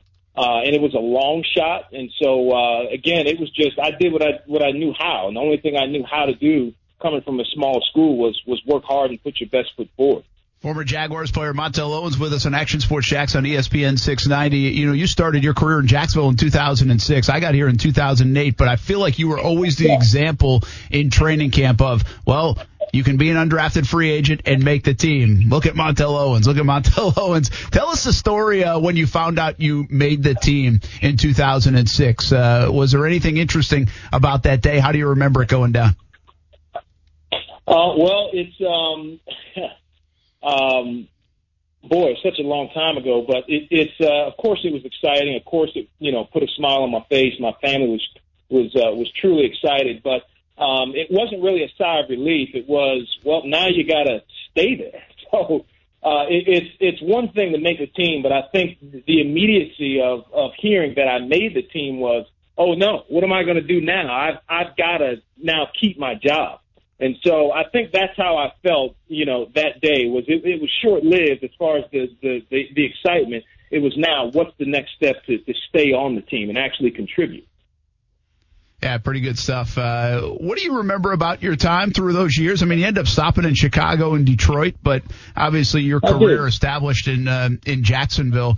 Uh, some good, some bad, but uh, I bet it was quite a ride. Yeah, it was. It was. Uh, you know, kind of like you said, you, you got the good and the bad of it. You know, the good of it was, uh, or should I? I'll start with the bad. The, the the the sad part about it was that you know, often you and I, we went through so many daggone head coaches, yeah. so many coaching staffs. Um, but there, there's a good side to that because um, a lot of guys have to bounce from team to team to get that that uh, that varied experience. But you know, Austin, you and I kind of got that by default. I mean, coaches coming from all over coming in and from each one of those coaches, coaching staffs, you got a little little nugget here, a little nugget there mm. that actually, you know, turn you into a to a better player. So uh, at the same time, yes, I mean it was we had some rough years. Uh, you know, people came and went, coaching staffs came and went, but uh, you know, by default, you know, I, I was exposed to a lot of different players from all over the league, a lot of different coaching staffs from all over, and I think uh, that that contributed to a uh, to a great experience altogether. Um, I did go to Detroit, did go to Chicago. Um, those are cities that, uh, as y'all know, I mean, they've got established fan base, generational uh, fans, uh, which which is which was a great experience. It is different uh, than Jacksonville being a younger team, and so it was good to experience that aspect of football as well, uh, where it didn't really matter how you were doing. You had people that were kind of like just just absolutely crazy. I mean, it was it was unbelievable. So um, so, anyways, yeah, yeah. Montell, what was the experience uh, for you to go to the Pro Bowl? You know, especially as a special teams guy, where let's be honest, I think there's only two of them per roster, so that's definitely a, a special sure. honor for you, and especially coming from teams. Well, back in 2010, uh, it was an okay season here, but 2011 struggled a little bit. So, you know, being on a team that wasn't really successful and still being recognized by your peers, what did that mean to you? It meant a lot, and I think you just said it. I mean, being represented um, uh, in that fashion, uh, being selected uh, in part due to your peers, um, that's what was most meaningful. Uh, your peers voted you in, and obviously, I know there's some fan votes and things like that, but I think the bulk bulk of it comes from from you know players and coaches, and so. Uh, that that was probably that meant the most that that my peers voted me in and um, uh, that's still you know that's still a, a bright spot uh, just in my heart this day. So, by the way, one uh, thing: were both of those Pro Bowls in Hawaii? Yeah, they were. They Sure both were. were. Okay, because our now Jags had some Pro Bowlers. I think Garrard made a Pro Bowl, and obviously Maurice Jones-Drew. Uh, but that one of them Mhm. was in Miami. Now it's in Orlando. But you got the Hawaii experience. That's what I was getting at here. And I remember you. I remember you calling into our TV show on CBS 47 and Fox 30 from Hawaii and telling us what that was all about. So has a little different Yeah. feel. Like the Pro Bowl had a different feel when it was like, yeah, we're going to Hawaii. Now it's usually expensive for the player because the family has to go out there, but it's still Hawaii. Yeah, it it is. It is. It was a vacation, and and you know, I I, I mean, bringing the whole family out for just me and my wife for you know, it was like an extended honeymoon almost. Yeah. You know, so opposed to you know in Orlando or Miami, obviously you know uh, fun venues, but uh, you, you're right. Just just the flight over. Uh, just kind of, you know, you're, you're leaving the mainland and heading there. I think that's what kind of added the the uh, the mirage effect to it. It was it was a great experience. Montell, I gotta ask you, man. I mean, I, I've been sharing stories here with all the guests that we've had from the from the Jaguars from the past that I played with, and I always share something that really makes me that really sticks out to me um, from playing with them. And This some, is the time of the interview you say, "Uh oh." no, no, it's not at all, man. yeah. I, I had nothing for you with that one. Joe. We're all good, man. Uh, but but the thing that really sticks out to me, and it's crazy how you can just remember these things, but I'll never forget uh, 2012 would have been my last year in Jacksonville. We're playing the New York Jets, and uh, we're trailing. I want to say I think it was 17 to three. And you scored, I want to say it was like over a 30 yard touchdown. And, um, and, and I remember watching it thinking like, well, yeah, of course. I mean, th- we see this all the time in practice and everyone was like going crazy. I'm like, and I was happy for you. But was that probably the greatest touchdown that you had was that 32 yard run? Or was it maybe like a fumble recovery that you had on special teams or something like that?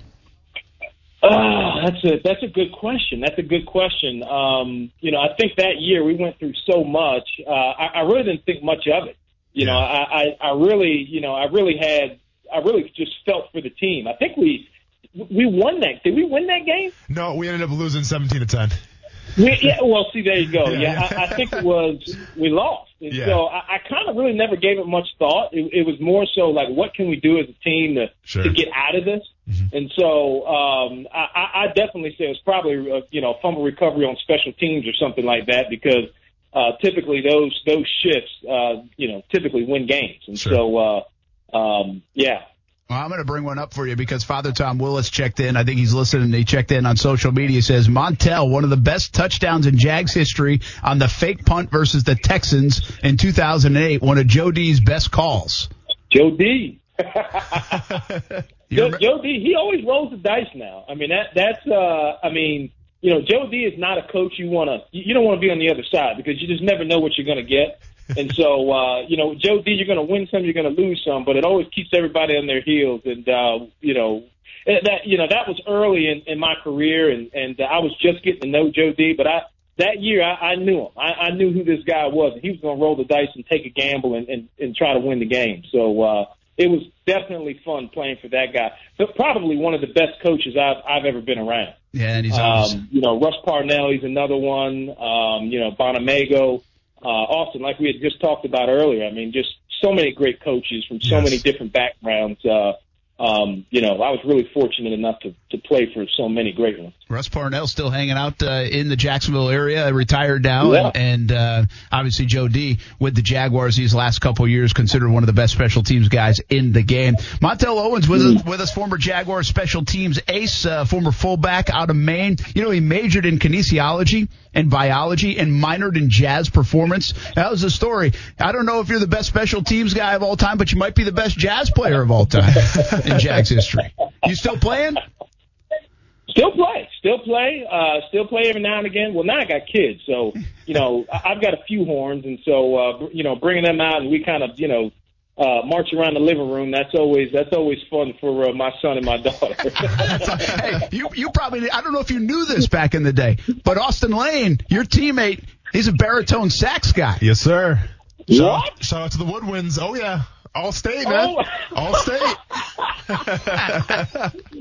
it's funny, like stuff like this never makes it in the locker room. Oh, you no, know, it's no. like it's like no, yeah, nobody's talking about you know where do you place your reed, man? It, it a little bit three degrees or where you at? You know what I mean? So, Uh, absolutely. uh, what kind of valve will do you use? You know, Yeah, like, yeah, like, yeah. nobody talks about that. you talk about reading defenses. That's when read comes into play uh, in an NFL locker room. Right, life after football. I, I said it earlier in the show, man. I I have no. You are like an under the radar guy. You are uh, kind of just Yeah. you left football and and really.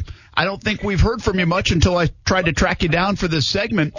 What have you been up to? Where are you? We just saw something online that you do in architecture, and and we saw some examples of it. It looks unbelievable. So give, give everybody an update. Where the heck are you? What are you doing? Well, well, I'm I'm I'm a family man first. I mean, you know, a lot of people think when you when you retire from football, you know, regardless of the amount of years that you played, you've been playing since you were, you know, you were a kid. So mm-hmm. I never really had time to to spend with my family. So I'm a family man first. Second of all, uh, like we had just mentioned, I mean, nobody talks about roof pitches in the locker room either. So that was something as an architect. Uh, that's something I, I've been passionate about since I was a kid uh, traveling overseas uh, uh, with the symphony orchestra, uh, and so um, when I got done playing, I immediately went to work for for a firm in Atlanta, uh, Summer Hour Architects, probably one of the premier architecture firms in the southeast. Uh, uh, stayed there for a couple of years. Uh, ended up going out on my own. Um, a few projects in Atlanta. I've got one upcoming uh, here in, in Jacksonville, and so uh, that's kind of what I've been what I've been up to uh, as of late. So I, I haven't really been keeping up. Pardon me, guys, with with the sports aspect, but uh, I've been uh, I, I've been you know using my time wisely elsewhere. That's pretty cool. So so you are back in Jacksonville though. I am. I am. Yep. Yep. And uh, is Sure. this? I mean, is this home for good? I mean, you got obviously you got a family and you're raising kids and all that. Yeah, th- this is home for good. I mean, uh, you know, you know how life is. I mean, we, we can say whatever we'd like, Yeah, but true, uh, yeah. uh, ultimately, there sometimes there are other plans. You know, uh, so. But uh, yeah, uh, uh, Jacksonville's home for me. At one point, I, I had, we had thought about moving to Atlanta. Uh, the thought of it was good. It's a great city, but uh, it was just a little bit much. We homeschool our kids and whatnot, and so we felt uh, Jacksonville is just that happy medium, great place to be. And uh, so for now, we are in Jacksonville. This is, you know, we saw, we seriously saw some, an article on you uh, about the architecture. I'm and, looking at it right now. It's Yeah, yeah. it's, it's unbelievable. Uh, Yeah. How much work goes into this stuff, and i- is it? It, it looks like art to me. you know, I know And- there's a and lot of math that- involved, but Yeah, and that and that's you know, and I, and I hate to say an architect because people kind of have a an idea of what that is, and uh, typically when some someone says an architect, they're talking about the economy architect, the commercialized architect. Um, you know, I went to some of our architects to really learn how to be uh, and polish my my art skills. So. Um, you know, uh, architect in the sense of art is, is really what uh, I study and what I'm passionate about, uh, more so than a commercialized, you know, uh, architect that just, uh, you know, uh, that really doesn't have meaning in, in a line, you know. So, um, but but that's a whole nother conversation that we can spend hours debating theories of architecture and whatnot. that's So, cool, man. That's pretty good stuff. Yeah. Uh, and great to see you doing that. It's really, it's go uh, check it out on Google. Google Montell Owens and check out the architecture. It's really Oh good stuff. goodness! Montell, do you find that? I mean, can you really take anything that you've gained from playing football and put it in that field of arch- architecture? Oh, most definitely. It's all the same. I mean, yeah. I mean, it's. I'm sitting at my drafting table right now. I mean, as as we're as we're talking. I mean, it's it's uh it's the same dedication, the same. I mean, you know, positive energy that must exist. I mean, it's it's all those things. You know, whether you're an architect or or you know whatever you know a fireman, it doesn't matter. Uh, you know, obviously all those uh, uh you know um, things that that were learned in the game uh, definitely translate, you know, everywhere else, even down to being a dad. I mean, it, it's just it's just all inclusive. I'm into that. Good stuff, man. Uh, as we let you go, Montell Owens joined us, former Jags running back and special teams ace, two-time Pro Bowler with the Jacksonville Jaguars, played in the league for eight years, 2006 to 2012 with the Jags. Uh, we have nine years, nine, years, nine years. Nine you know. I always Sorry, do the sorry 2006 to 2014, but it's really nine seasons. It's Yeah, a- yeah. yeah. It's really Uh, ten. It's really ten. It's always that year after too Yeah, that yeah. you're still working out and whatnot. Good point. Very good Yeah, point. You're probably- pretty- pretty bad architect, Brent. Uh, I'm just a dumb, I'm just a dumb sports guy, man. That's it's, it's easy. Here's Yeah, what I- yeah. Yeah. Here's what I want to know. Add a year. Add a year, Austin. A year. I, I got him, man. I got him. I am keeping tabs though and tallies of, of how many fights Austin Lane got in during God. practice and who he fought. So I, I think just he and I got in the I fight. was gonna. Well, that's Didn't- what I want to we know. get it?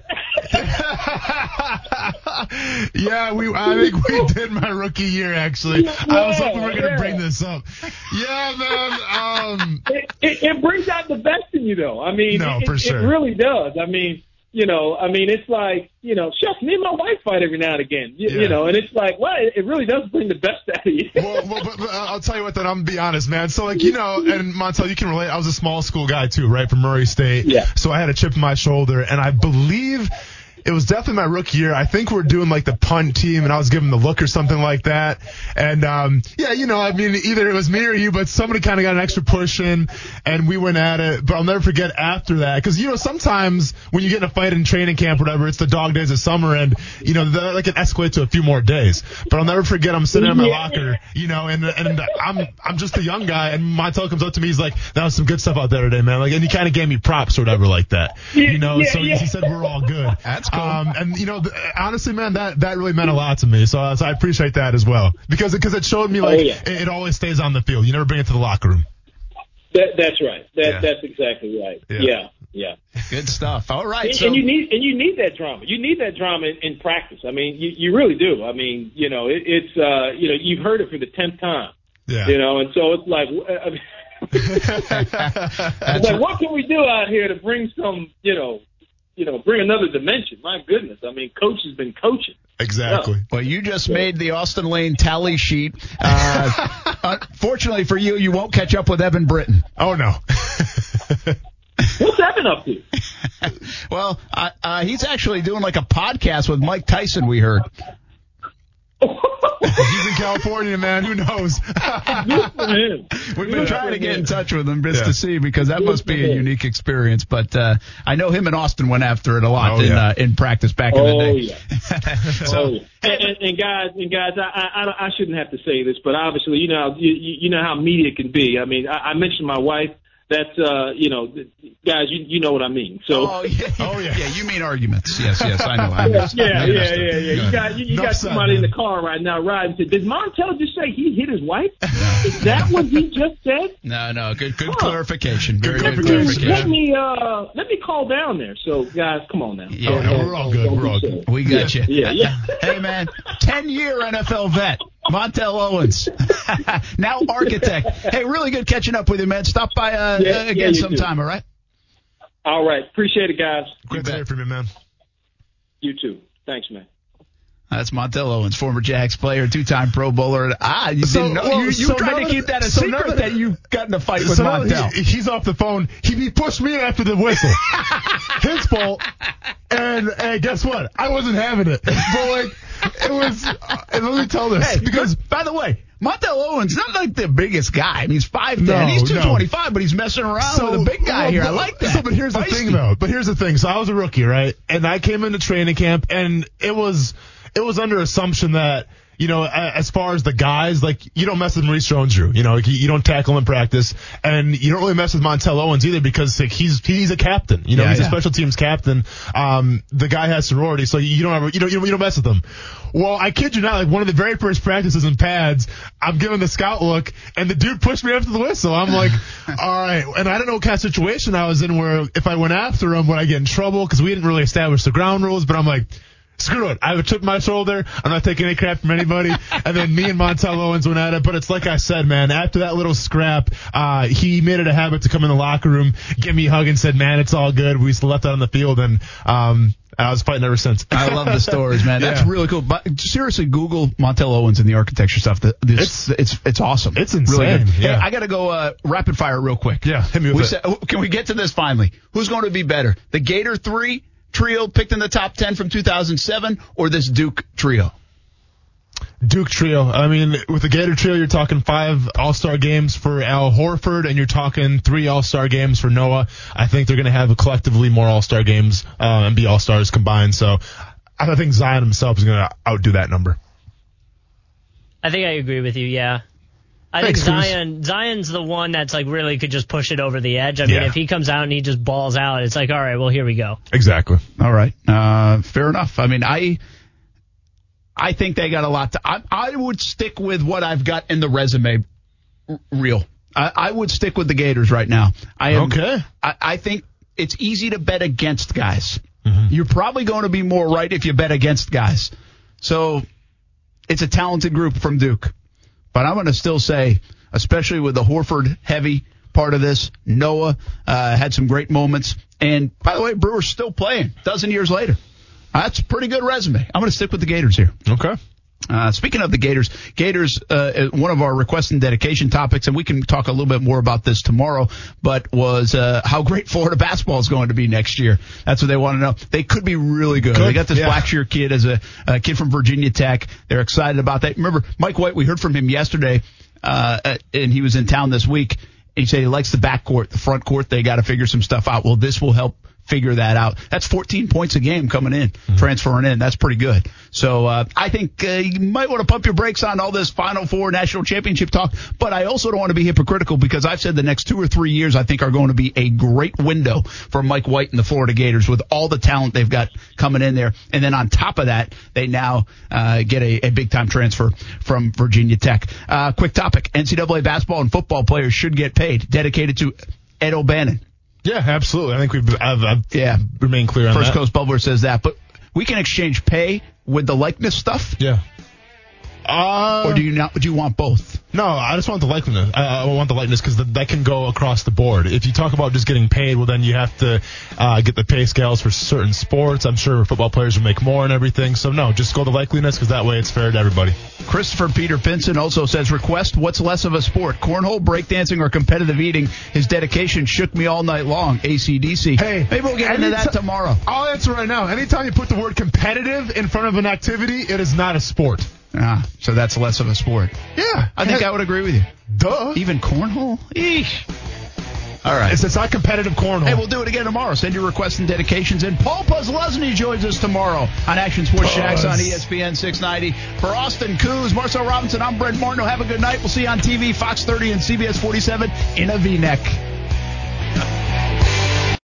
When you need mealtime inspiration, it's worth shopping Kroger, where you'll find over 30,000 mouth-watering choices that excite your inner foodie. And no matter what tasty choice you make, you'll enjoy our everyday low prices, plus extra ways to save, like digital coupons worth over $600 each week. You can also save up to $1 off per gallon at the pump with fuel points. More savings and more inspiring flavors make shopping Kroger worth it every time. Kroger, fresh for everyone. Fuel restrictions apply.